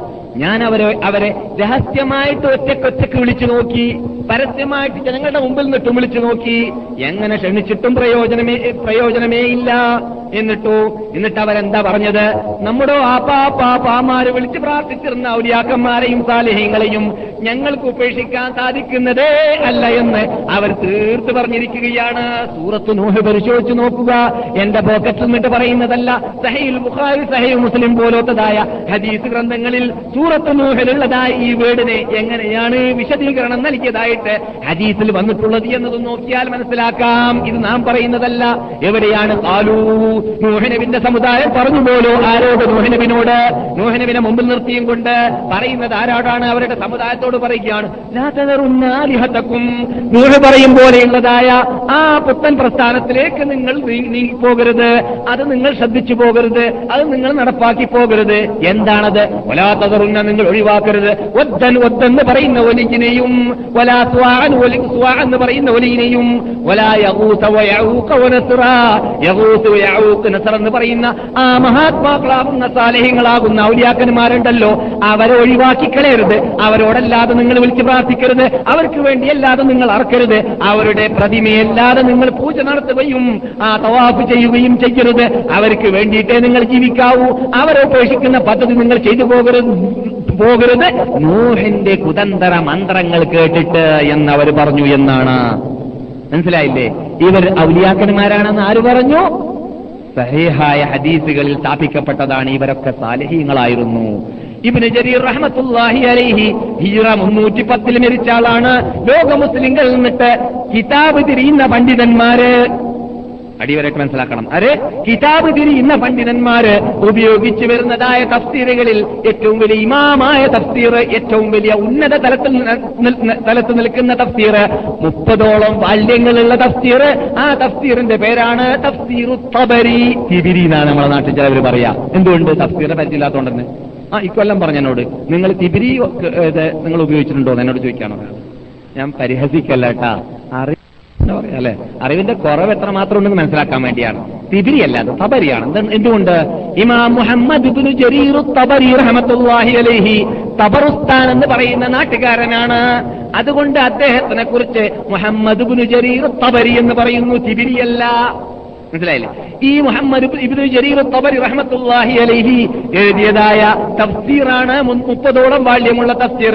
ഇന്ന് മുസ്ലിം ലോകത്തിന്റെ മുമ്പിൽ നിൽക്കുന്നതായ ഖുർആന്റെ വ്യാഖ്യാനത്തിൽ ഏറ്റവും വിശാലമുള്ള വ്യാഖ്യാനവും ഏറ്റവും ഹദീസുകൾ ഓരോ തഫ്സീറിന്റെ ഓരോ ആയത്തിന്റെ താഴ്വരൽ ഉൾക്കൊള്ളിച്ചുകൊണ്ട് തഫ്സീർ ബിൽ മഹസൂർ അള്ളാന്റെ റസൂലിന്റെ ഹദീസ് കൊണ്ട് ഖുർആന് അർത്ഥം വെക്കുന്ന തഫ്സീർ എന്ന പേരിൽ അറിയപ്പെടുന്ന തഫ്സീർ. അതിനേക്കാളും വലിയ തഫ്സീർ ഇന്ന് ഭൂമിയിൽ ഉപയോഗിക്കുന്ന കൂട്ടത്തിലില്ല. പക്ഷേ കയ്യെഴുത്ത് ഗ്രന്ഥങ്ങളായിട്ടുണ്ട്. കയ്യെഴുത്ത് കൃതികളായിട്ട് അച്ചടിക്കപ്പെടാത്തത് ഇന്നുമുണ്ട്. അതേപോലെ അച്ചടിക്കപ്പെട്ടതും ഉപയോഗിക്കപ്പെടുന്നതുമായ ഗ്രന്ഥങ്ങളിൽ ഏറ്റവും പ്രാബല്യമുള്ള ഗ്രന്ഥമാണ് നിങ്ങൾ ഈ കേട്ടത്. തബരി അഥവാ അൽ ഇമാം മുഹമ്മദ് ഇബ്നു ജരീർ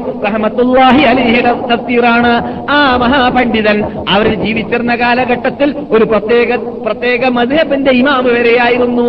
അദ്ദേഹത്തിന്റെ കർമ്മശാസ്ത്രത്തിൽ രചിക്കപ്പെട്ട ഗ്രന്ഥങ്ങൾ ക്രോഡീകരിക്കപ്പെട്ടിട്ട് മുസ്ലിങ്ങളുടെ മുമ്പിൽ വരാത്തത് കൊണ്ട് അദ്ദേഹത്തിന്റെ മതഹബ് അറിയപ്പെടാറില്ല. ഇല്ലെങ്കിൽ ഷാഫി മതഹബ് എന്ന് പറയുന്നത് പോലെ തബരി മതഹബ് എന്ന് പറഞ്ഞിരുന്നേനെ ജനങ്ങൾ. അത്രയും വലിയ പണ്ഡിതനാണെന്ന് അർത്ഥം മനസ്സിലായില്ല ആളെ? ഏഹ് എത്ര വലിയ പണ്ഡിതനാണ്? ഒരു പ്രത്യേക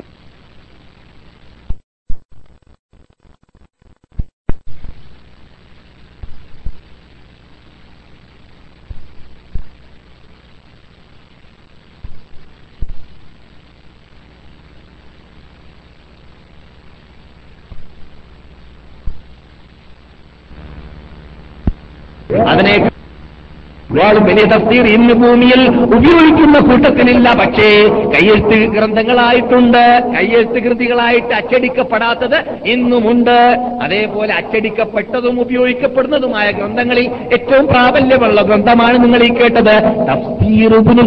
തബരി അഥവാ അൽ ഇമാം മുഹമ്മദ് ഇബ്നു ജരീർ തഫ്സീറാണ്. ആ മഹാപണ്ഡിതൻ കാലഘട്ടത്തിൽ ഒരു പ്രത്യേക പ്രത്യേക മധുഹബിന്റെ ഇമാം അദ്ദേഹത്തിന്റെ കർമ്മശാസ്ത്രത്തിൽ രചിക്കപ്പെട്ട ഗ്രന്ഥങ്ങൾ ക്രോഡീകരിക്കപ്പെട്ടിട്ട് മുസ്ലിങ്ങളുടെ മുമ്പിൽ വരാത്തത് കൊണ്ട് അദ്ദേഹത്തിന്റെ മതഹബ് അറിയപ്പെടാറില്ല. ഇല്ലെങ്കിൽ ഷാഫി മതഹബ് എന്ന് പറയുന്നത് പോലെ സബരി മതഹബ് എന്ന് പറഞ്ഞിരുന്നേനെ ജനങ്ങൾ. അത്രയും വലിയ പണ്ഡിതനാണെന്ന് അർത്ഥം മനസ്സിലായില്ല ആളെ? ഏഹ് എത്ര വലിയ പണ്ഡിതനാണ്? ഒരു പ്രത്യേക കർമ്മശാസ്ത്രത്തിൽ മധബ് വരെയുണ്ടായ വ്യക്തിയായിരുന്നു സബരി മതഹബ് എന്ന പേരിൽ ഒരു മതഹബ് അദ്ദേഹത്തിന്റെ കാലഘട്ടത്തിൽ അറിയപ്പെട്ടിരുന്നു. അങ്ങനെയുള്ള ഇമാ മുഹമ്മദ് ബിൻ ജരീർ തബരി റഹ്മത്തുള്ളാഹിയുടെ തഫ്സീർ മുതൽ ഇന്ന് വരെ ഉള്ളതായ നമ്മുടെ സുയൂത്തി ഇമാം എഴുതിയ തഫ്സീർ വരെ പരിശോധിച്ചു നോക്കിയാൽ കാണാം. എന്ത് കാണാം? ഇവിടെ നൂഹ് നബി ഇസ്ലാമിന്റെ കാലഘട്ടക്കാര് പൂജിച്ചിരുന്ന ആരാധിച്ചിരുന്ന ബിംബങ്ങൾ യഥാർത്ഥത്തിൽ ബിംബങ്ങളല്ല. ആ പ്രതിമകളല്ല മറിച്ച് അവർ ഔലിയാക്കന്മാരായിരുന്നു സാലിഹ്യങ്ങളായിരുന്നു എന്നത് മനസ്സിലായില്ലേ?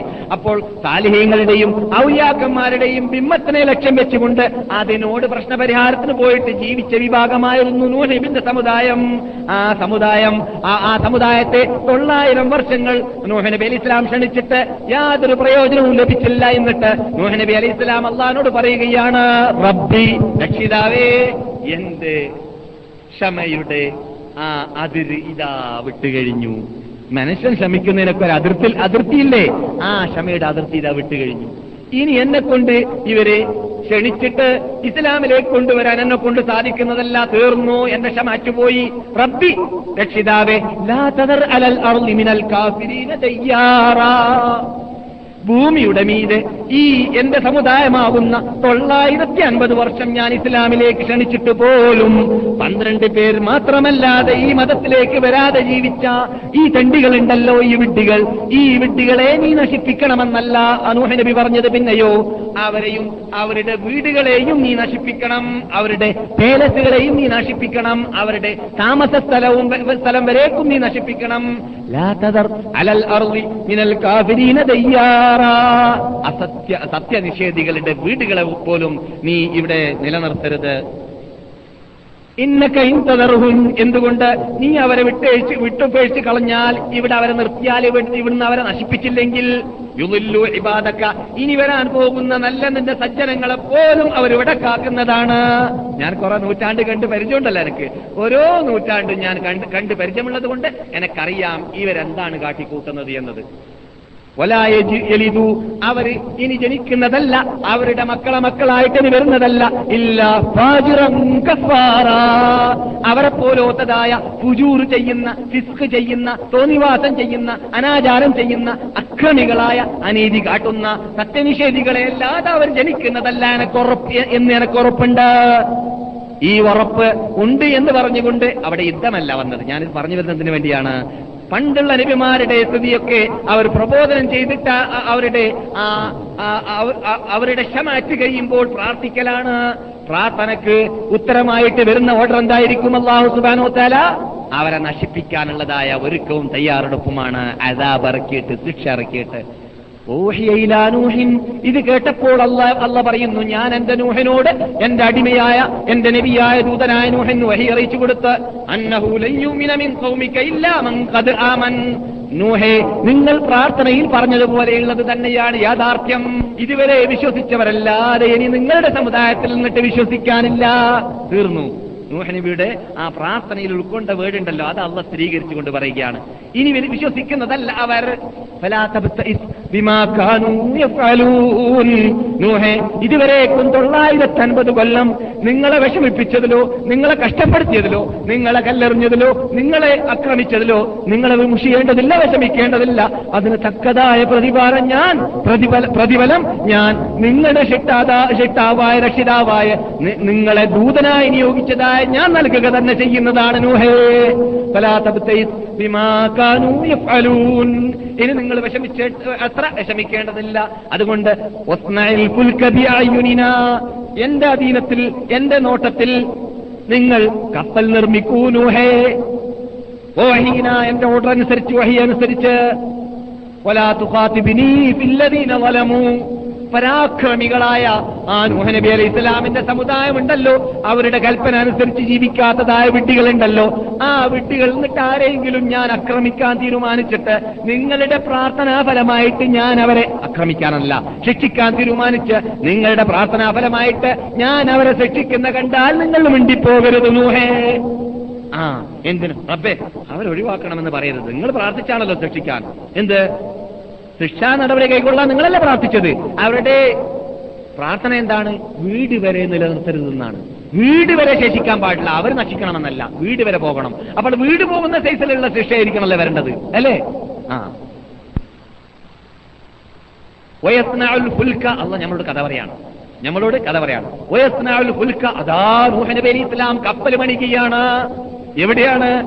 കുന്നിന്റെ മീത്. കപ്പലവിടെ പർവതത്തിന്റെ മീത്. കപ്പൽ എവിടെയാ പണിയൽ? എവിടെയാണ്? കടൽ തീരത്ത് അല്ലേ? വഞ്ചിണ്ടാക്കലല്ല നിങ്ങൾ വഞ്ചി എന്ന് പറയില്ലേ? മഞ്ചി എന്നൊക്കെ അല്ലേ? എവിടെയാണ്? കടൽ തീരത്ത്. വെള്ളത്തിലോ എടുത്ത സ്ഥലത്തല്ലേ? ഇത് നീതിയാണ്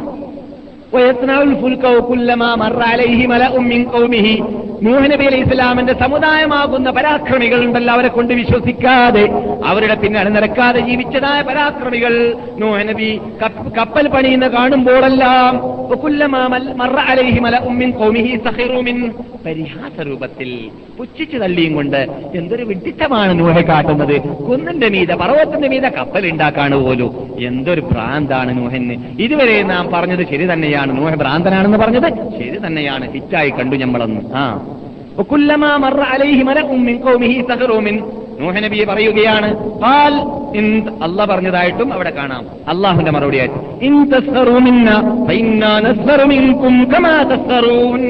ഞങ്ങൾ ഇപ്പോൾ നീ ഇത് പരിഹസിച്ചിട്ടുണ്ടെങ്കിൽ ഈ പരിഹസിച്ച പോലെ തന്നെ അതിന് പ്രതികാരമായിട്ട് നിങ്ങളെ ഞാൻ പരിഹസിക്കുന്നതാണ്. ആര്? അള്ളാഹു ഇവിടെ ചില മുഫസ്സിരിങ്ങൾ പറഞ്ഞ കഥ ഞാൻ പലപ്പോഴും പറഞ്ഞിട്ടുണ്ട്. എന്താണ്? അള്ളാഹു സുബാനോ തല ഈ കപ്പൽ പണിത് പൂർത്തിയാകുന്നത് വരെ കാത്തില്ല എന്നാണ് പ്രതികാരം നൽകാൻ. പിന്നെയോ പെട്ടെന്ന് അവർക്ക് ആരാണ് പരിഹാസത്തിൽ ആ കയ്യൂക്കുള്ളവെന്ന് കാണിച്ചു കൊടുക്കാൻ വേണ്ടിയിട്ട് നല്ലൊരു പകർച്ചവ്യാധി കൊടുത്തതാണ്. പകർച്ചവ്യാധി പിടിച്ചു നോക്കുമ്പോൾ എവിടെയും ഇത് കഥയാണ് കേട്ടോ. എവിടെയും എന്തില്ല? മരുന്നില്ല. മരുന്നില്ലാത്ത രൂപത്തിലുള്ള കുഷ്ഠരോഗം പോലത്തെ പകർച്ചവ്യാധി. ചൊറി. ശരീരത്തിൽ മുഴുവനും വൃണം ഈ വൃണത്തിന് ഒരു വൈദ്യനും മാറ്റാൻ പറ്റിയില്ല. അവസാനം ഈ വൃണവും രോഗവും ഉള്ളതോടുകൂടി തന്നെ നോഹിനോടുള്ള ക്രോധമോ കോപമോ തീർന്നോ? അതുമില്ല. തീരാത്തത് കൊണ്ടോ? രോഗം പിടിച്ചവർ തന്നെ നോഹില്ലാത്ത സമയത്ത് പോയിട്ട് കപ്പലിൽ അവർ ജോലിക്കാർ പോയി വിശ്രമിക്കുന്ന സമയത്ത് കപ്പലിന്റെ മീതെ കയറിയിട്ട് തൂറിക്കൂട്ടലാണ്. കാഷ്ടിച്ചു കൂട്ടും. കപ്പന്റെ അകത്ത് കാഷ്ടിച്ചു കൂട്ടലാണ്. അഴുക്കുണ്ടാക്കി കൂട്ടലാണ്. എന്തിനു വേണ്ടി? നൂഹനെ പരിഹസിച്ചതിന്റെ ഒരു ഭാഗമാണത് അള്ളാഹ് ഖുറാൽ പറയുന്നുണ്ടല്ലോ നോഹനെ അവർ പരിഹസിച്ചു ആ പരിഹാസത്തിന്റെ ഒരു ഭാഗമാണ്. അല്ല തീരുമാനിച്ചു എന്ത്? അവർക്ക് അവരെ കൊണ്ടുവന്ന് ശുദ്ധിയാക്കി കളയാമെന്ന്. എന്നിട്ട് ഈ രോഗം പിടിച്ചവൻ പോയിട്ട് അവിടെ കാഷ്ടിക്കുന്ന വേളയിലാണ് പെട്ടെന്ന് അവന്റെ വൃണത്തിലേക്ക് കാഷ്ണം തട്ടുന്നത്. അങ്ങനെ കാഷ്ണം തട്ടിയ സ്ഥലത്ത് പിറ്റേ ദിവസം വൃണമില്ല ഈ വാർത്ത അവൻ അവിടെ പരസ്യപ്പെടുത്തിയതാണ്. എന്ത്? നമുക്കുള്ള രോഗത്തിനുള്ള മരുന്ന് നൂഹിന്റെ കപ്പലിന്റെ അകത്താണ് ഏ? അങ്ങനെ പിന്നെ ഏതാനും മണിക്കൂർ കൊണ്ട് കപ്പലിനകത്തുള്ള കാഷ്ടം തീർന്നു എന്നാണ്. തീട്ടം ശുദ്ധിയായി കപ്പലും ശുദ്ധിയായി എന്നാണ്. രോഗം മാറ്റാൻ വേണ്ടി. ഏ? ഇതിന്റെ തഫ്സീറുകളിൽ കഥ പറയുന്നതായിട്ട് കാണാം. ഏ കേൾക്കാൻ രസമുള്ള കഥയാണ്. ഉറക്കം മാറാൻ നല്ലതാണ് എന്താണ് ഇത് പറഞ്ഞത്? ഇൻ മിന്നാ, നിങ്ങൾ നമ്മളോട് പരിഹസിക്കുകയാണെങ്കിൽ നമ്മളെ പരിഹസിക്കുകയാണെങ്കിൽ. നിങ്ങൾ പരിഹസിക്കും പോലെ തന്നെ പരിഹസിക്കാൻ നമ്മെ കൊണ്ട് സാധിക്കും അറിയും എന്ന് പറഞ്ഞതുണ്ടല്ലോ. അത് പരലോകത്തിൽ കാണാൻ പോകുന്ന വലിയ പരിഹാസമുണ്ടല്ലോ. അതിനെക്കുറിച്ചാണ് ഖുർആൻ പറയുന്നത്. പക്ഷെ ഈ കഥ ഒപ്പിച്ചു പോവുകയാണെങ്കിൽ ഇസ്രായേലിസമാണ് സ്വീകരിക്കുകയും ചെയ്യാം സ്വീകരിക്കാതിരിക്കുകയും ചെയ്യാം. എന്നിട്ട് അള്ളാഹു പറയുന്നു فسوف تعلمون من يأتيه عذاب يخزيه ويحل عليه عذاب مقيم നല്ല നല്ല പരിഹാസത്തിന്റെ ഉത്തുംഗ ശൃംഗത്തിലേക്ക് എത്തിയതായ അതാപും ശിക്ഷയും അള്ളാഹുൽ നിന്നിട്ട് ആർക്കാണ് ലഭിക്കുക നൂഹനും നൂഹനെ കൊണ്ട് വിശ്വസിച്ച മോമിനിയങ്ങൾക്കുമാണോ അല്ല ആ സത്യനിഷേധികളായ നൂഹ നബി അലൈഹി സ്വലാം അവരോട് വിരോധിച്ചതായ അവരുടെ കാലഘട്ടത്തിന് മുമ്പ് ജീവിച്ചു മരിച്ചു പോയതായ ഉദ്ദുസ്വായ യഹൂദി, യഊഖ്, നസ്ർ എന്നീ മഹാത്മാക്കളാകുന്ന ഔലിയാക്കളാകുന്ന സാലേഹ്യങ്ങളെ വിളിച്ച് പ്രാർത്ഥിച്ചതായ നൂഹ നബി അലൈഹി ഇസ്ലാമിന്റെ ശത്രുക്കളെയാണോ? ആർക്കാണ് അവിടെ യഥാർത്ഥത്തിൽ ശിക്ഷ ഏൽക്കാൻ സാധിക്കുന്നത് എന്നത് നാം പിന്നെ കാണിച്ചു കൊടുക്കുക തന്നെ ചെയ്യുമെന്ന് അള്ളാഹു കൂട്ടിച്ചേർക്കുന്നു. നിങ്ങൾ കേട്ടുകൊണ്ടിരിക്കുന്നത് സൂറത്ത് ഹൂദിലുള്ള ആയത്താണ്. ഹത്താ ഇദാ جاء അംറുനാ അങ്ങനെ നമ്മുടെ ഓർഡർ വരുന്നു. എന്താണത്? ഓർഡർ എന്താണ്? അള്ളഹാനോട് ആവശ്യപ്പെട്ടതല്ല എന്ത്? നൂഹ് നബി അലൈസലാം തൊള്ളായിരത്തി അൻപത് വർഷം പ്രബോധനം കഴിഞ്ഞ ശേഷം അള്ളഹാനോട് പറയുകയാണ് ഈ സമുദായം ഇനി എണ്ണം കൂടൂല പന്ത്രണ്ടാൾ വിശ്വസിച്ചത് പതിമൂന്നാവൂല. ആ അതുകൊണ്ട് അവരുടെയും അവരെയും അവരുടെ വീടിനെയും നശിപ്പിക്കണമെന്നതാണ്. അള്ളാഹു പറയും നമ്മുടെ ഓർഡർ വന്നു. തന്നൂറിൽ വെള്ളം അതാൾ തളച്ചു. അഥവാ നൂഹനബി അലി ഇസ്ലാമിന്റെ വീട്ടിലുള്ളതായ അടുപ്പുണ്ടല്ലോ. അടുപ്പിന്റെ അകത്തിൽ നിന്നിട്ട് വെള്ളം തളക്കുക എന്നതായിരുന്നു. തളച്ചു മറിഞ്ഞു വരിക എന്നതായിരുന്നു. തൂഫാനിന്റെ സിഗ്നൽ എന്ത് മുൻകൂട്ടി അറിയിപ്പിച്ചിരുന്നു എന്ന് മുപ്പസ്ത്രീകൾ പറയുന്നതായിട്ട് കാണാം. അങ്ങനെ ആ തളക്ക് മറിഞ്ഞിട്ട് വെള്ളം ആ സ്റ്റാർട്ടായ സമയത്ത് നാം ഓർഡർ കൊടുത്തു നൂഹ് അലി ഇസ്ലാമിന് എല്ലാ വിഭാഗത്തിൽ നിന്നിട്ടും ഒരാണും ഒരു പെണ്ണിനെയും നിങ്ങൾ കൂട്ടിക്കൊണ്ടുപോവുക. قل نحمل فيها من كل زوجين اثنين وأهلك إلا من سبق عليه القول ومن آمن وما آمن معه إلا قليل എന്താണ് ഓർഡർ നിങ്ങൾ മോമിനിങ്ങളെ കൂട്ടിക്കൊണ്ടുപോയിക്കുക ഉൾക്കൊള്ളുക ഏ മുസ്ലിങ്ങളെ കപ്പലിലേക്ക് കയറ്റുക അതുപോലെ തന്നെ ജീവജാലങ്ങളിൽ നിന്നിട്ട് എല്ലാറ്റിൽ നിന്നിട്ട് രണ്ടിനം ഒരാ ആണാട് പെണ്ണാട് ആൺകോഴി പെൺകോഴി അങ്ങനെ. ഉദാഹരണത്തിന് എല്ലാത്തിൽ നിന്നിട്ടും രണ്ട് സാധനത്തെ ആണ് പെണ്ണ്. കേറ്റിക്കൊള്ളുക അതെ. ഒമൻ ആമന വിശ്വസിച്ചവരെയും. എന്നിട്ട് അള്ളാഹു പറയുന്നു ഒമ ആമന മാഹു ഇല്ലാ ഖലീൽ നൂഹ് നബി അലി ഇസ്ലാമിനെ കൊണ്ട് വിശ്വസിച്ചവർ വളരെ വളരെ വളരെ തുച്ഛമായിരുന്നു. അതാണ് ഇവിടെയാണ് വിശദീകരണം ബുഹാരിയുടെ ഹദീസിൽ കാണുന്നത്. പന്ത്രണ്ട് പേരാണ് തൊള്ളായിരത്തി അൻപത് കൊല്ലം കൊണ്ട് വിശ്വസിച്ചത് എന്ന് എൺപത് കൊല്ലത്തിലേക്ക് ഒരാൾ വീതം. എന്നിട്ട് അള്ളാഹു പറയുന്നു ഒക്കാല അള്ളാന്റെ ഓർഡർ വന്നു. ഇർക്കബൂ അള്ളാന്റെ ഓർഡർ അനുസരിച്ചിട്ട് നൂഹ് നബി അലൈഹി ഇസ്ലാം കൽപ്പിച്ചു. എന്ത്? ഇർക്കബൂ ഫീഹ. നിങ്ങൾ കയറിക്കൊള്ളുക കപ്പലിൽ. എന്നിട്ടോ എങ്ങനെയാണ് കപ്പൽ ഓടുക? കപ്പൽ ഓടാൻ വേണമല്ലോ പ്രത്യേകം. ആ കപ്പിത്താന് കപ്പൽ ഓടാനുള്ളതായ ആ ഓർഡർ വന്നാൽ പെട്ടെന്ന് ഓടൂലല്ലേ? അതിന് പ്രത്യേക നിബന്ധനയുണ്ട്. മിഷനും ഇഞ്ചനും ആ സ്വിച്ച് ഇടലൊക്കെ വേണ്ടേ? എന്താണ് അതിനുള്ള സ്വിച്ച്?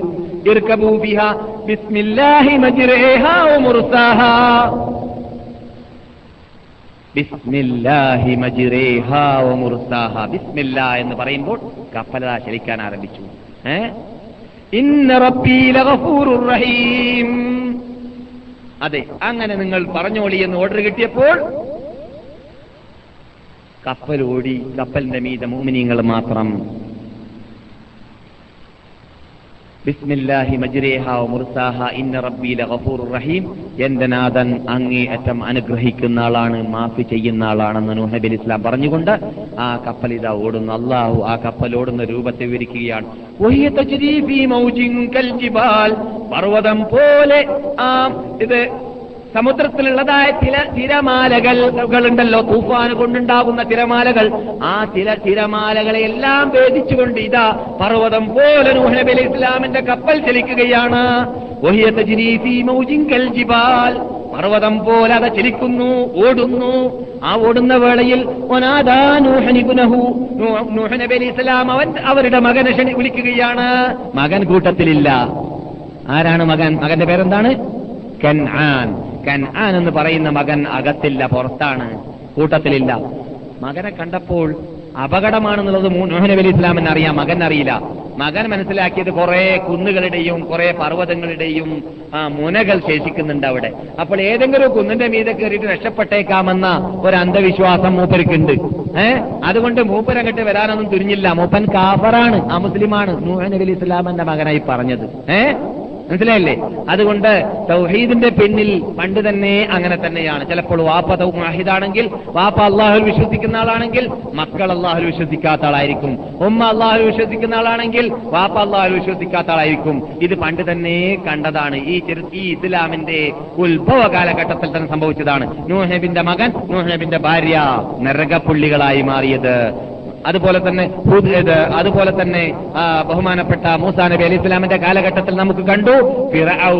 ഫിറൌനിന്റെ ഭാര്യ ആരായിരുന്നു? മുസ്ലിമത്തായിരുന്നു. ഫിറൌനോ നരകപ്പുള്ളിയായിരുന്നു. അതുപോലെ തന്നെ ലൂത്ത് നബി അലി ഇസ്ലാമിന്റെ ഭാര്യ നരകപ്പുള്ളിയായിരുന്നു. അങ്ങനെ നബിമാരിൽ നിന്നിട്ട് പലരുടെയും ഭാര്യമാര് പലരുടെയും പലരുടെയും കുടുംബത്തിൽപ്പെട്ടവര് നരകപ്പുള്ളിയായിരുന്നു. നമ്മുടെ അനുശീതി നേതാവായ നബീന മുഹമ്മദ് സല്ലല്ലാഹു അലൈഹി വസ്ലാം തങ്ങളുടെ അളാപ്പ മൂത്താപ്പ നരകപ്പുള്ളികളായിരുന്നു. അവരെല്ലാം തങ്ങന്മാരുടെ നേതാക്കളായിരുന്നു. എന്നിട്ടും അവർക്ക് സ്വർഗത്തിലോ പോകാൻ പറ്റിയില്ല. എന്തുകൊണ്ട്?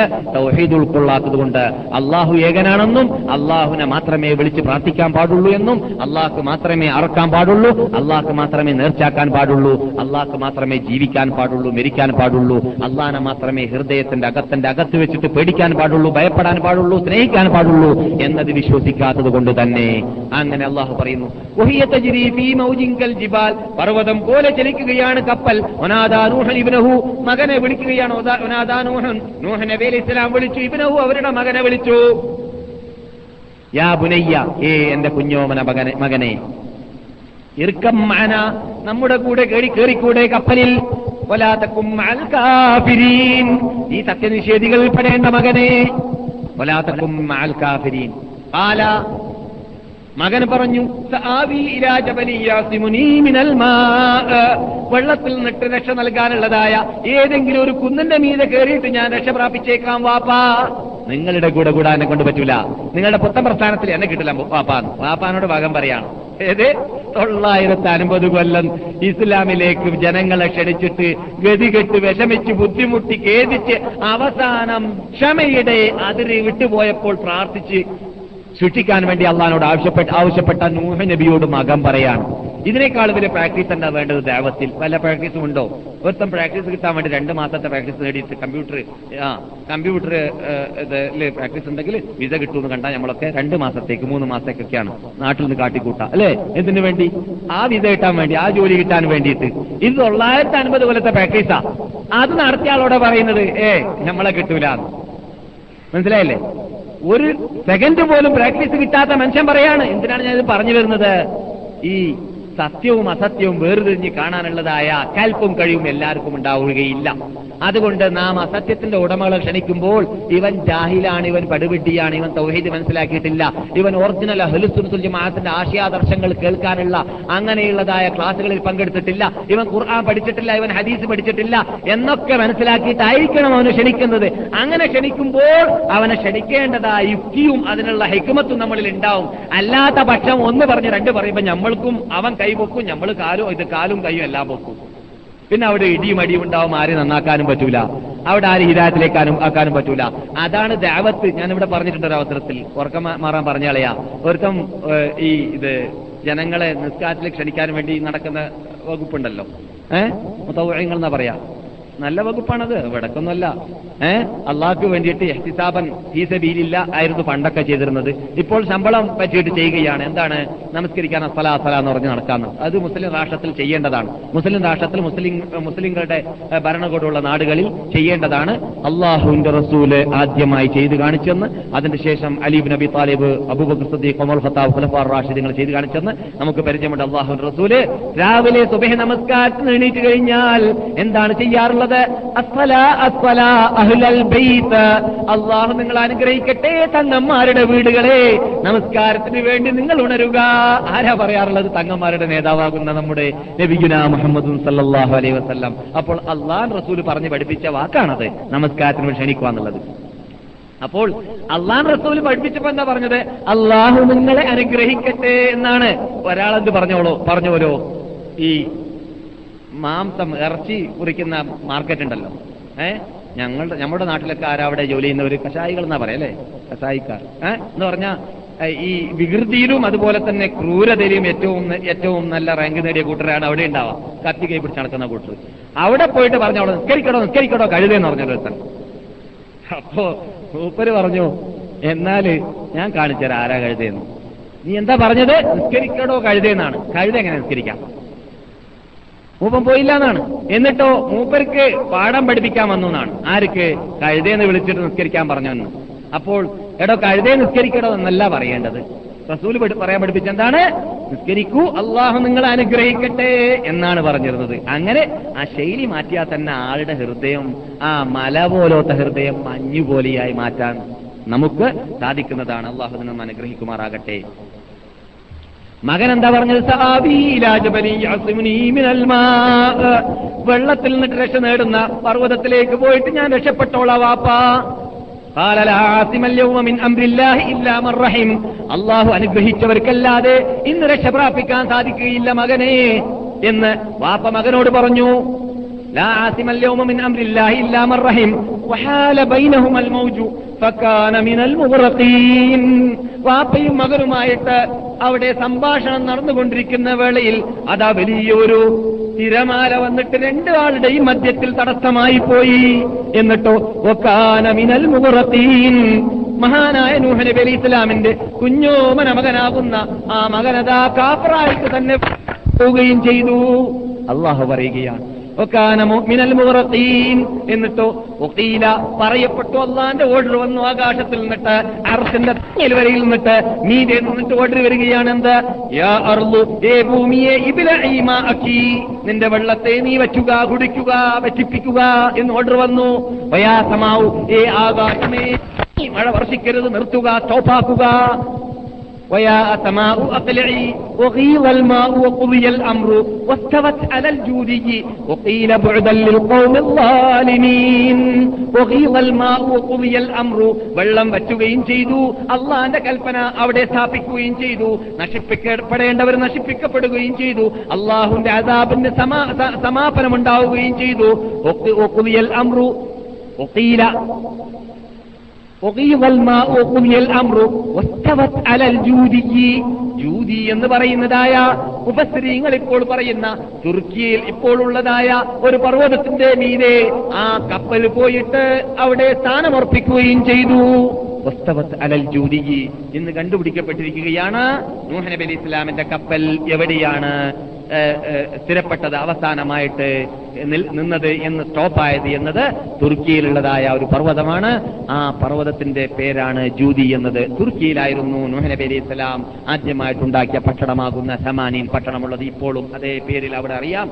ലോകത്തിലുള്ള ആദ്യത്തെ പട്ടണം സമാനീൻ പട്ടണമാണ്. ലോകത്തിലുള്ള മനുഷ്യവാസ കേന്ദ്രമായിട്ട് അറിയപ്പെട്ട ആദ്യത്തെ പട്ടണവും കൂടുതൽ കെട്ടിടങ്ങളുള്ള പട്ടണവും അത് നൂഹ് അലി ഇസ്ലാമിന്റെ കാലഘട്ടത്തിൽ ഉണ്ടാക്കിയ സമാനീൻ പട്ടണമാണ്. അതും തുർക്കിയിൽ തന്നെയാണ് പറയപ്പെട്ടു അള്ളാന്റെ ഭാഗത്തിൽ നിന്നിട്ട്. പരാക്രമികളായി അള്ളാന്റെ കൽപ്പന അനുസരിക്കാതെ ധിക്കാരികളായി തോന്നി തോന്നിവാസികളായി ജീവിച്ചവർക്കാണ് നാശം. അവരാണ് അള്ളാഹുന്റെ അനുഗ്രഹത്തിൽ നിന്നിട്ട് നാശ നാശമടഞ്ഞവര് ദൂരപ്പെട്ടവര്. ഇസ്ലാം പിന്നെ പ്രാർത്ഥിക്കുകയാണ് സ്വന്തം റബ്ബിനോട്. യാ റബ്ബി അഹ്ലി. എന്റെ മകൻ എന്റെ കുടുംബക്കാരനാണല്ലോ. എന്റെ കുടുംബത്തിൽപ്പെട്ട ആളാണല്ലോ. നീ വാഗ്ദാനം ചെയ്തത് ശരി തന്നെയാണ് എന്ത്? വലമു. ആദ്യം വാഗ്ദാനം ചെയ്തില്ല എന്ത്? ആരെങ്കിലും ഞാൻ ആക്രമിച്ച് ഞാൻ ആരെങ്കിലും ഞാൻ ശിക്ഷിച്ചാൽ അവിടെ നീ ഒന്നും ചോദിച്ചു പോകരുത് എന്ന് നൂഹ് നബി അലി ഇസ്ലാമിനോട് പറഞ്ഞിട്ടുണ്ട്? അള്ളാഹു സുബാനു വസ്ലാം മുമ്പ് തന്നെ വാഗ്ദാനം ചെയ്തിരിക്കുകയാണ്. ആ വാഗ്ദാനം ശരി തന്നെയാണെന്ന് എനിക്കറിയാം. എന്നിട്ട് അള്ളാഹു എന്നാലും ഈ മനുഷ്യ ഹൃദയം പ്രത്യേകിച്ച് വാപ്പാന്റെ ഹൃദയം ഉമ്മാന്റെ ഹൃദയൊക്കെ അനുഗ്രഹത്തിന്റെ ഹൃദയമായതുകൊണ്ട് ആ അനുഗ്രഹം കൊണ്ട് മകനോടുള്ള കൃപ കൊണ്ട് ചോദിച്ചു പോയതാണ്. യാ റബ്ബി ഇന്നബിനി മിൻ അഹ്ലി എന്റെ മകൻ എന്റെ കുടുംബക്കാരനാണല്ലോ. ഇന്ന നിന്റെ ഉടമ്പടി ശരി തന്നെയാണ്. നീ നടത്തുന്ന വിധികളെല്ലാം ശരിക്ക് പരിപൂർണമായിട്ടും നീതിയോടുകൂടിയുള്ള വിധി തന്നെയായിരിക്കും നടത്തിയിരിക്കുക. ഇനി നിങ്ങൾ കേൾക്കുക നോഹ നബിയോട് അള്ളാഹു നൽകിയ മറുപടി എന്താണ്? കാല അല്ല പറഞ്ഞു യാ നൂഹ നൂഹേ ഇന്നഹു ലൈസ മിൻ അവൻ നിന്റെ കുടുംബക്കാരനല്ല. എന്തുകൊണ്ട്? നിന്റെ മുതുവിൽ നിന്നിട്ട് ഇറങ്ങി വന്ന ആളാണ്. നിന്റെ ഭാര്യയിൽ നിന്നിട്ട് ജനിക്കപ്പെട്ട ആളാണ്. അതിൽ സംശയമേ ഇല്ല. പക്ഷേ ഇസ്ലാമാകുന്ന ഈ മതമുണ്ടല്ലോ. ഈ മതത്തിൽ മെമ്പർഷിപ്പ് നേടൽ ചോരബന്ധം കൊണ്ടല്ല. ചോരബന്ധത്തിന് ഈ മതത്തിൽ യാതൊരു പ്രയോജനമോ ബന്ധമോ ഇല്ല. അങ്ങനെയാണെങ്കിൽ ചോരബന്ധത്തിലാണ് ഈ ഇസ്ലാമിൽ ഗ്രേഡ് കൂടുതൽ എങ്കിൽ തന്നെ ഗ്രേഡ് കൂടുതൽ എങ്കിൽ എന്ത്? മെമ്പർഷിപ്പ് എന്ന് കിട്ടുന്ന പോകട്ടെ ഗ്രേഡ് കൂടലെങ്കിൽ അള്ളാൻ റസൂലിന് ശേഷം അള്ളാൻ റസൂലിലെ കരുത്താളാരായിരുന്നു പറയൂ. അലിബുൻ അബി താലിബ് റളിയല്ലാഹു അള്ളാഹു താലാനുമായിരുന്നല്ലേ അള്ളാൻ റസൂലേക്ക് ഏറ്റെടുത്ത ആൾ എന്തുകൊണ്ട്? റസൂള്ളാന്റെ മെരുമകൻ റസൂള്ളാന്റെ എളാപ്പാന്റെ മകൻ റസൂള്ളാന്റെ അനുജൻ എല്ലാ നിലക്കും ബന്ധമുള്ള ആൾ. അല്ലേ? ചോരബന്ധമാണ് പറയുന്നതെങ്കിൽ ഗ്രേഡിൽ ആദ്യമായി റസൂലിന്റെ ശേഷം ഖലീഫിയാവേണ്ടതും അള്ളാഹുന്റെ റസൂലിന് ശേഷം ഈ മുഹമ്മദ് നബിയുടെ ഉമ്മത്തികളിൽ ഏറ്റവും ശ്രേഷ്ഠതയുള്ള ആളാണ്ടതും ഷിയാക്കൾ പറയുന്നത് പോലെ അഥവാ റാഫിലുകൾ പറയുന്നത് പോലെ ആരായിരുന്നേനെ? അലീബ് നബി താലിബ് അലി അള്ളാഹു തലാനു ആയിരുന്നേനെ? പക്ഷേ ഒറിജിനൽ അഹ്ലുസുന്നത്ത് ജമാഅത്തിന്റെ ആശയാദർശം അനുസരിച്ച് നാം വിശ്വസിച്ചു വരുന്നത് എന്താണ്? ആർക്കുള്ള ഗ്രേഡാണ് ഗ്രേഡ് അനുസരിച്ച് അള്ളാഹ് റസൂലിന് ശേഷം ആർക്കാണ്? അത് മഹാനായ അബൂബക്കർ സുദ്ദീഖ് റളിയല്ലാഹു തആല അൻഹുവിനാണ്. എന്തുകൊണ്ടാണ്? ഗ്രേഡ് വരേക്കും ഈമാനിൽ കട്ടിയും കുറവും അനുസരിച്ചാണ് കൂടുക കുറയുക എന്നതാണ്. മനസ്സിലായില്ലേ? അപ്പോൾ ഈ മതത്തിൽ എന്തില്ല? ചോരബന്ധത്തിന് യാതൊരു യാതൊരു പ്രയോജനവുമില്ല യാതൊരു ഇത് വിലയുമില്ല. നിർത്താൻ പോവുകയാണ് ഞാൻ. പിന്നെന്തല്ല പറഞ്ഞത്? ഇന്നഹു ലൈസമിൻ അഹലിക്കാൻ നിന്റെ നിന്റെ കുടുംബക്കാരനല്ല. ഇന്നഹു നോക്കുക. ഇനി ഇനി ഉപയോഗിക്കുന്ന വേട് ഇന്നഹു വലതുൻ ഗൈറു സാലിഹെന്നല്ല സാലിഹല്ലാതെ മകനെന്നല്ല. ഇന്നഹു അമലും ഗൈറു സാലിഹ്. സാലിഹല്ലാത്ത അമൽ ചെയ്ത വ്യക്തിയാണ്.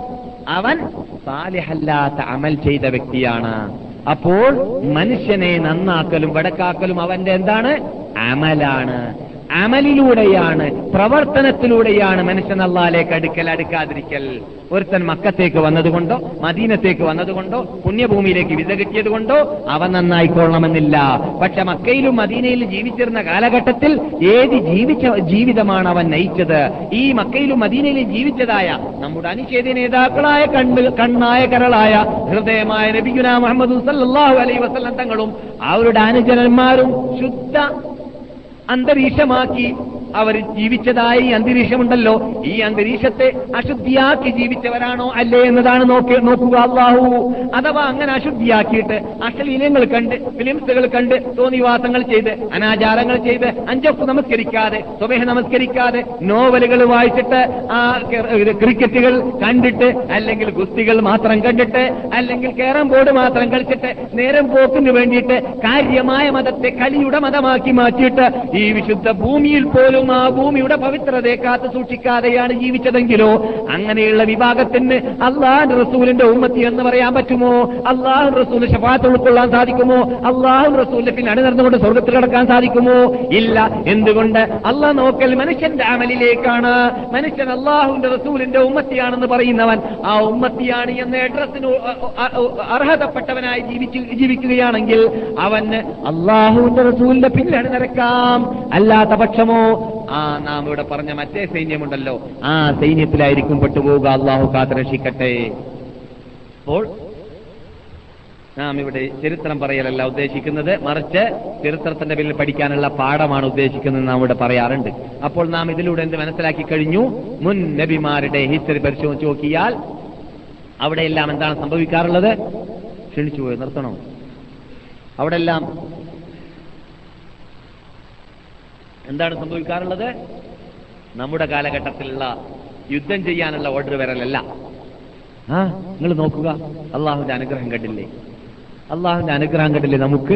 മുഹമ്മദ് നബിയുടെ ഉമ്മത്തികൾക്ക്? ഈ കൂട്ടർ നശിപ്പിച്ചതുപോലെ നോഹനബിന്റെയും സമുദായ നോഹനബിനെയും സമുദായ നോഹനബി അലൈഹി സ്വലാമിന്റെ കാലഘട്ടത്തിലുള്ളതായ സമുദായത്തെ അള്ളാഹു നശിപ്പിച്ചതുപോലെ എത്ര എത്ര പ്രാവശ്യം നശിപ്പിക്കാൻ മാത്രമുള്ളതായ പരാക്രമങ്ങൾ ചെയ്യുന്ന വിഭാഗം ഇവിടെ ഉണ്ട് അവർ നൂറ് കൊല്ലം അഞ്ഞൂറ് കൊല്ലം എഴുന്നൂറ് കൊല്ലമൊക്കെ ജീവിച്ചവർ ഉണ്ടല്ലോ. ആ എഴുന്നൂറ് കൊല്ലം ജീവിച്ച ഒരു മനുഷ്യൻ ചെയ്യുന്ന കുറ്റത്തിനേക്കാൾ വലിയ കുറ്റം ഒരു മണിക്കൂർ കൊണ്ട് ചെയ്യുന്ന ആൾക്കാരൊക്കെ ഉണ്ട് ഈ കാലഘട്ടത്തിൽ. ആ? അപ്പോൾ കാലം കുറഞ്ഞാലും കുറ്റം കുറഞ്ഞ് നിങ്ങൾ മനസ്സിലാക്കരുത്. അന്നുള്ള കാലഘട്ടത്തിൽ ഇത്രയും ഇത്രയും കുറ്റം ചെയ്യാനുള്ള സാമഗ്രികളില്ല. കുറ്റം ചെയ്യാനുള്ള അന്തരീക്ഷമില്ല. കുറ്റം ചെയ്യാനുള്ള ചുറ്റുപാടുകളില്ല.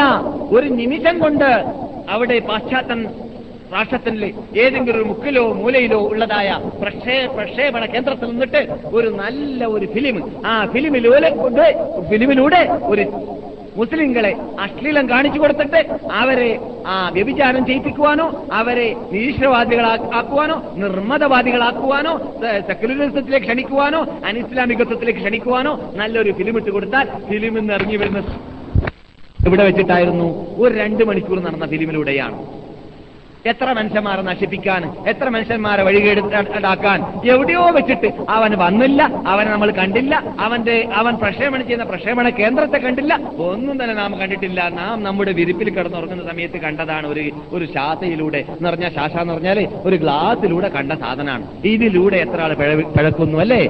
അപ്പോൾ എഴുന്നൂറ്റൻപത് കൊല്ലവും എണ്ണൂറ് കൊല്ലവും തൊള്ളായിരം അറ്റൻപത് കൊല്ലവും ജീവിച്ച് മരിച്ച മനുഷ്യന്മാർ ചെയ്യുന്ന കുറ്റങ്ങളെക്കാൾ വലിയ കുറ്റങ്ങൾ. ഇവിടെ ഒരു മറി മണിക്കൂർ കൊണ്ട് ജനങ്ങൾ ചെയ്തു വരുന്നു. അങ്ങനെയുള്ള വിഭാഗത്തെ നശിപ്പിക്കാൻ അള്ളാന്റെ മുമ്പിൽ തൂഫാൻ അയച്ചു കൊടുത്ത വെള്ളമില്ലേ? മലക്കുകളില്ലേ? കപ്പലുകളില്ലേ? ശക്തികളില്ലേ എല്ലാമെല്ലാം എല്ലാം ഉണ്ട് അല്ല നശിപ്പിച്ചോ? ഇല്ല. നശിപ്പിക്കാമെന്ന് ഏറ്റെടുത്തോ? ഇല്ല. പിന്നെന്താ സംഭവിച്ചത്? നമുക്ക് അള്ളാഹു സുബാനോത്താല എന്തോ ഒരു സ്നേഹം നമ്മളോട്. അതുകൊണ്ട് ഇതൊക്കെ കണ്ടിട്ട് ചെയ്തോ കൂട്ടരെ? മുഹമ്മദ് നബിയുടെ ഉമ്മത്തികളല്ലേ? നിങ്ങൾ കാട്ടിക്കൂട്ടുന്നതല്ല? കാട്ടിക്കൂട്ടിക്കോ. ഞാൻ നിങ്ങൾക്ക് മാപ്പ് ചെയ്തേക്കാം എന്ന് പറഞ്ഞതാണോ? അല്ല. പിന്നെയോ കാണിച്ചറാന്ന പറഞ്ഞത്. ആ ഈ ഈ കിതാബിലുള്ളത്. ഈ ഗ്രന്ഥത്തിലുള്ളത് ഓം ലീലഹും ഇന്ന കൈദീമതീം ഞാൻ അവർക്ക് എന്ത് ചെയ്യുന്നു? അയച്ചിട്ട് കൊടുക്കുകയാണ്. മീന് പിടിക്കാൻ വേണ്ടിയിട്ട് കാളവിടലുണ്ടല്ലോ ഇവിടെ സമുദ്രത്തിൽ. എന്തിനു വേണ്ടി? ഏ? മീനിനോടുള്ള സ്നേഹം കൊണ്ടാണോ? അതിൽ എന്തെങ്കിലും കൂട്ടിച്ചേർക്കുന്നത് മീനുകൾക്ക് തിന്നാൻ വേണ്ടിയാണോ? അല്ല ഇങ്ങോട്ട് വിളിക്കാൻ വേണ്ടിയാണ്. നാം അവരെ പതുക്കെ പതുക്കെ കാളമിട്ട് വിളിക്കുന്നത് പോലെ വിളിക്കുന്നതാണ്. അവർ അറിയാത്ത ഭാഗത്തിൽ കൂടി അവർക്ക് ഞാൻ അഴിച്ചു കൊടുക്കുന്നത് അഴിച്ചിട്ട് കൊടുക്കുന്നതാണ്. ഇന്ന കൈജീമതീൻ എന്റെ കുതന്ത്ര മന്ത്രതന്ത്രം വളരെ കട്ടിയുള്ളതാണ് വളരെ ശക്തിയുള്ളതാണ്. ഞാൻ കാണാത്തത് കൊണ്ടല്ല. എല്ലാം കാണുന്നുണ്ട്. എല്ലാം എന്റെ കമ്പ്യൂട്ടറിൽ കാർഡാക്കപ്പെടുന്നുണ്ട് എല്ലാം എന്റെ സ്ഥിതിമാര് കുറിച്ച് കൊണ്ടേയിരിക്കുന്നുണ്ട് ഇതെല്ലാം സുപ്രീം കോർട്ടിൽ വെച്ചിട്ട് നിങ്ങൾക്ക് ഇതിനുള്ള പ്രതികാരം കിട്ടുക തന്നെ ചെയ്യും. വെറുതെയല്ല. ആ പക്ഷേ അള്ളാഹു സുബാനോത്തല നമുക്ക് അല്പസമയം അല്പകാലഘട്ടം ജീവിക്കുന്ന വിഭാഗമായതുകൊണ്ട് അവർക്ക് പല മാർഗങ്ങൾ മുഹമ്മദ് നബി സല്ലാഹു അലൈ വസല്ലം തങ്ങളുടെ ഉമ്മത്തികൾക്ക് ഒഴിവാക്കി കൊടുത്തിരിക്കുകയാണ്. നശിപ്പിക്കുന്നതിന് പകരം പാശ്ചാത്തപ്പിക്കാനുള്ളതായ മാർഗങ്ങൾ നശിപ്പിക്കപ്പെടുന്നതിന് പകരം യുദ്ധം ചെയ്യാനുള്ള മാർഗങ്ങൾ നശിപ്പിക്കപ്പെടുന്നതിന് പകരം പ്രബോധനം പ്രബോധനം വികസിപ്പിച്ച് വികസിപ്പിച്ചിട്ട് കഴിയുന്നതും ആൾക്കാരുടെ എണ്ണങ്ങൾ കൂട്ടാനുള്ളതായ മാർഗങ്ങളും രൂപങ്ങളും എല്ലാം എല്ലാം ഈ ഖുർആാനിലൂടെ വിവരിച്ചിരിക്കുകയാണ്. ഇനിയും തുറന്നുകൊണ്ട് ഈ മതം സമാധാനത്തിന്റെ മതമാണ്. ഈ മതം വിപ്ലവത്തിന്റെ മക മതമല്ല അതുകൊണ്ട് ഈ മതത്തിൽ ജിഹാദുണ്ട് യുദ്ധമുണ്ടെന്ന് പറയുമ്പോൾ യുദ്ധം ചെയ്തുകൊണ്ട് വാളുകൊണ്ട് സ്ഥാപിച്ച മതമാണെന്നുള്ള തെറ്റിദ്ധാരണ ആർക്കും വന്നു പോകാൻ പാടുള്ളതല്ല. യഥാർത്ഥത്തിൽ ഈ മതം ശാന്തിയുടെയും സമാധാനത്തിന്റെയും മതമാണ് എന്ന് നൂറ്റി മുപ്പത്തിമൂന്ന് പ്രാവശ്യം ഖുർആാനിലൂടെ അള്ളാഹു സുബാനു തല സലാം സമാധാനം എന്ന വേർഡ് ഉപയോഗിച്ചു ഉപയോഗിച്ചതിലൂടെയും അതുപോലെ തന്നെ അള്ളാഹുവിന്റെ പേര് സലാം എന്നാണ് റസൂലുള്ളാഹി സല്ലല്ലാഹു അലൈഹി വസല്ലം തങ്ങൾ ഇവിടെ വന്നപ്പോൾ കാലഘട്ടത്തിൽ ജീവിച്ച നബിമാരുടെ ഹിസ്റ്ററിയിലൂടെ മനസ്സിലാക്കാൻ സാധിക്കാം. അതിനുശേഷം നമുക്ക് പോർക്കളത്തിലേക്ക് ചെല്ലാം. എന്നിട്ട് ഇസ്ലാമിൽ മുസ്ലിം നേതാക്കൾ നടത്തിയ യുദ്ധങ്ങളിലേക്ക് ചെല്ലാം. എന്നിട്ട് ഓരോ യുദ്ധങ്ങളെ ബദർ യുദ്ധം ബഹദ് യുദ്ധം ഹന്തക് യുദ്ധം തബൂക്ക് യുദ്ധം ഓരോത്ത യുദ്ധങ്ങൾ എന്നിട്ട് ചർച്ച ചെയ്യാത്തതായ യുദ്ധങ്ങൾ വല്ലതും ശേഷിക്കുന്നുണ്ടെങ്കിൽ അതിലെല്ലാം വിശദീകരിച്ചുകൊണ്ട് അടുത്ത് നിങ്ങൾ കേൾക്കാൻ പോകുന്നതായ ക്ലാസ്സുകളിലൂടെ കേൾക്കാം. അതോടുകൂടി നിങ്ങൾക്ക് നമ്മുടെ അനുശേദ നേതാവായ നബിഗുന മുഹമ്മദ് സല്ലാഹു അലൈഹി വസല്ലം തങ്ങളുടെ ഹിസ്റ്ററി പഠിക്കുക എന്ന നമ്മുടെ ഒറിജിനൽ വിഷയത്തിലേക്ക് നമുക്ക് അതിലൂടെ എത്തിച്ചേരാൻ സാധിക്കുന്നതുമാണ്. അതിന് അള്ളാഹു സുബാനത്തല നമ്മെ അനുഗ്രഹിക്കുമാറാകട്ടെ. അള്ളാഹു സുബാനത്തല നാം ഇതുവരെ പറഞ്ഞതിനെ ഒരു വിവാദത്തായി സ്വീകരിക്കട്ടെ. സത്യത്തിന് സത്യം പോലെ പഠിക്കുവാനും പ്രവർത്തിക്കുവാനും ലോകത്തിലുള്ള ഏതൊരു ശക്തിയും വ്യക്തിയും ഭയപ്പെടാത്ത രീതിയിൽ സത്യത്തെ സത്യം പോലെ പ്രഖ്യാപിക്കുവാനുള്ള ധൈര്യവും ധൈര്യവും മുസ്ലിം പണ്ഡിതന്മാർക്ക് അള്ളാഹു നൽകട്ടെ. നമുക്ക് അള്ളാഹു നൽക നമുക്കും അതിനുള്ള തൗഫീഖ് അള്ളാഹു നൽകുമാറാകട്ടെ. നാം മുസ്ലിങ്ങളുടെ ഇടയിലും പണ്ഡിതന്മാരുടെ ഇടയിൽ പ്രത്യേകിച്ചും അള്ളാഹു ഐക്യത്തെ ഉണ്ടാക്കട്ടെ. ലോകത്തിലെവിടെയെല്ലാം ഇസ്ലാമിന് വേണ്ടി പോരാടുന്നുണ്ടോ പോരാടുന്നവരുണ്ടോ അവർക്ക് അള്ളാഹു സഹായം നൽകട്ടെ. അവരല്ലാഹു വിജയിപ്പിക്കട്ടെ. അവരോട് സഹകരിച്ച് ജീവിക്കാൻ നമ്മെ അള്ളാഹു അനുഗ്രഹിക്കട്ടെ. നമ്മുടെ രോഗങ്ങളെ രോഗമുള്ളവരുടെ രോഗത്തെ അള്ളാഹു മാറ്റട്ടെ നമ്മുടെ കൂട്ടത്തിൽ നിന്നിട്ട് മക്കളില്ലാത്തവർക്ക് സാലിഹായ സന്താനങ്ങൾ അള്ളാഹു നൽകട്ടെ. കല്യാണം കഴിക്കാത്തവർക്കും ഇവർക്കും സാലിഹാത്തുകളായ ഭാര്യമാരെ നൽകട്ടെ. നമ്മുടെ എല്ലാവരുടെയും ഭാര്യമാരെയും അള്ളാഹു സാലിഹാത്തുകളായ ഭാര്യമാരായി മാറ്റുമാറ മാറ്റുമാറാകട്ടെ. നമ്മൾ നിന്നിട്ട് മരിച്ചവരുണ്ടെങ്കിൽ മരിച്ചവരുടെ കബർന്നുള്ള സ്വർഗത്തോപ്പാക്കി മാറ്റട്ടെ. നമ്മുടെ കൂട്ടത്തിൽ നിന്നിട്ട് എന്തെല്ലാം ഉദ്ദേശങ്ങൾ ഹലാലായത് വെച്ചു പുലർത്തിയും കൊണ്ട് അള്ളാഹിനോട് ചോദിക്കാൻ ആഗ്രഹിക്കുന്നവരുണ്ടോ? അവരുടെ എല്ലാം ഹലാലായ ഉദ്ദേശങ്ങൾ അള്ളാഹു നിറവേറ്റി തരുമാറാകട്ടെ. ഒറിജിനൽ ജമാഅത്തിന്റെ ആശയാദർശങ്ങൾ പഠിച്ച് അള്ളാഹു അള്ളാഹുവിന് വേണ്ടി മാത്രം ജീവിച്ച് അള്ളാഹുനോട് മാത്രം പ്രാർത്ഥി ജീവിച്ച് അള്ളാഹുക്ക് വേണ്ടി മാത്രം അറുത്ത് അള്ളാഹുവിന് വേണ്ടി മാത്രം നിർത്തിയാക്കി അള്ളാഹുവിന് വേണ്ടി മാത്രം ജീവിച്ച് മരിച്ച് അള്ളാഹു ബഹുമാനിക്കണമെന്ന് ആദരിക്കണമെന്ന് കൽപ്പിച്ചതായ മഹാത്മാക്കളായ താലേഹ്യങ്ങളായ അമ്പ്യാക്കളെയും ഔര്യാക്കന്മാരെയും ബഹുമാനിച്ച് ആദരിച്ച് അവരുടെ ജീവിതങ്ങളും ഹിസ്റ്ററികളും പഠിച്ചിട്ട് അവരുടെ ജീവിതത്തെയും ഹിസ്റ്ററികളെയും നമ്മുടെ ജീവിതത്തിൽ പകർത്തിയും കൊണ്ട് പഠിച്ചിട്ട് പഠിച്ചുകൊണ്ട് പകർത്തിയിട്ട് നാം മാതൃകാ പുരുഷന്മാരായിട്ട് ജീവിക്കാനുള്ള മഹാഭാഗ്യം അള്ളാഹു നമുക്കെല്ലാവർക്കും നൽകുമാറാകട്ടെ. അള്ളാഹു صل على محمد وعلى آل محمد كما صليت على إبراهيم وعلى آل إبراهيم إنك حميد مجيد. നിറഞ്ഞ എന്റെ സഹോദരന്മാരെ സർവശക്തനായ അള്ളാഹുവിനെ ജീവിക്കാൻ ഞാൻ ആദ്യമായി എന്നെയും എല്ലാവരെയും ഉപദേശിക്കുകയാണ്. നാം കഴിഞ്ഞ ക്ലാസ്സിൽ പറഞ്ഞ ഒരു വിഷയത്തിന്റെ തുടക്കമെന്നോണം അല്പം ചില കാര്യങ്ങൾ കൂടി ഞാൻ നിങ്ങളുടെ മുന്നിൽ ഉണർത്താൻ ഉദ്ദേശിക്കുകയാണ്.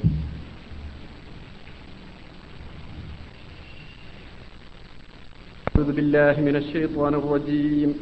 بسم الله الرحمن الرحيم. يا أيها الذين آمنوا اتقوا الله وقولوا قولا سديدا. يصلح لكم أعمالكم ويغفر لكم ذنوبكم ومن يطع الله ورسوله فقد فاز فوزا عظيما.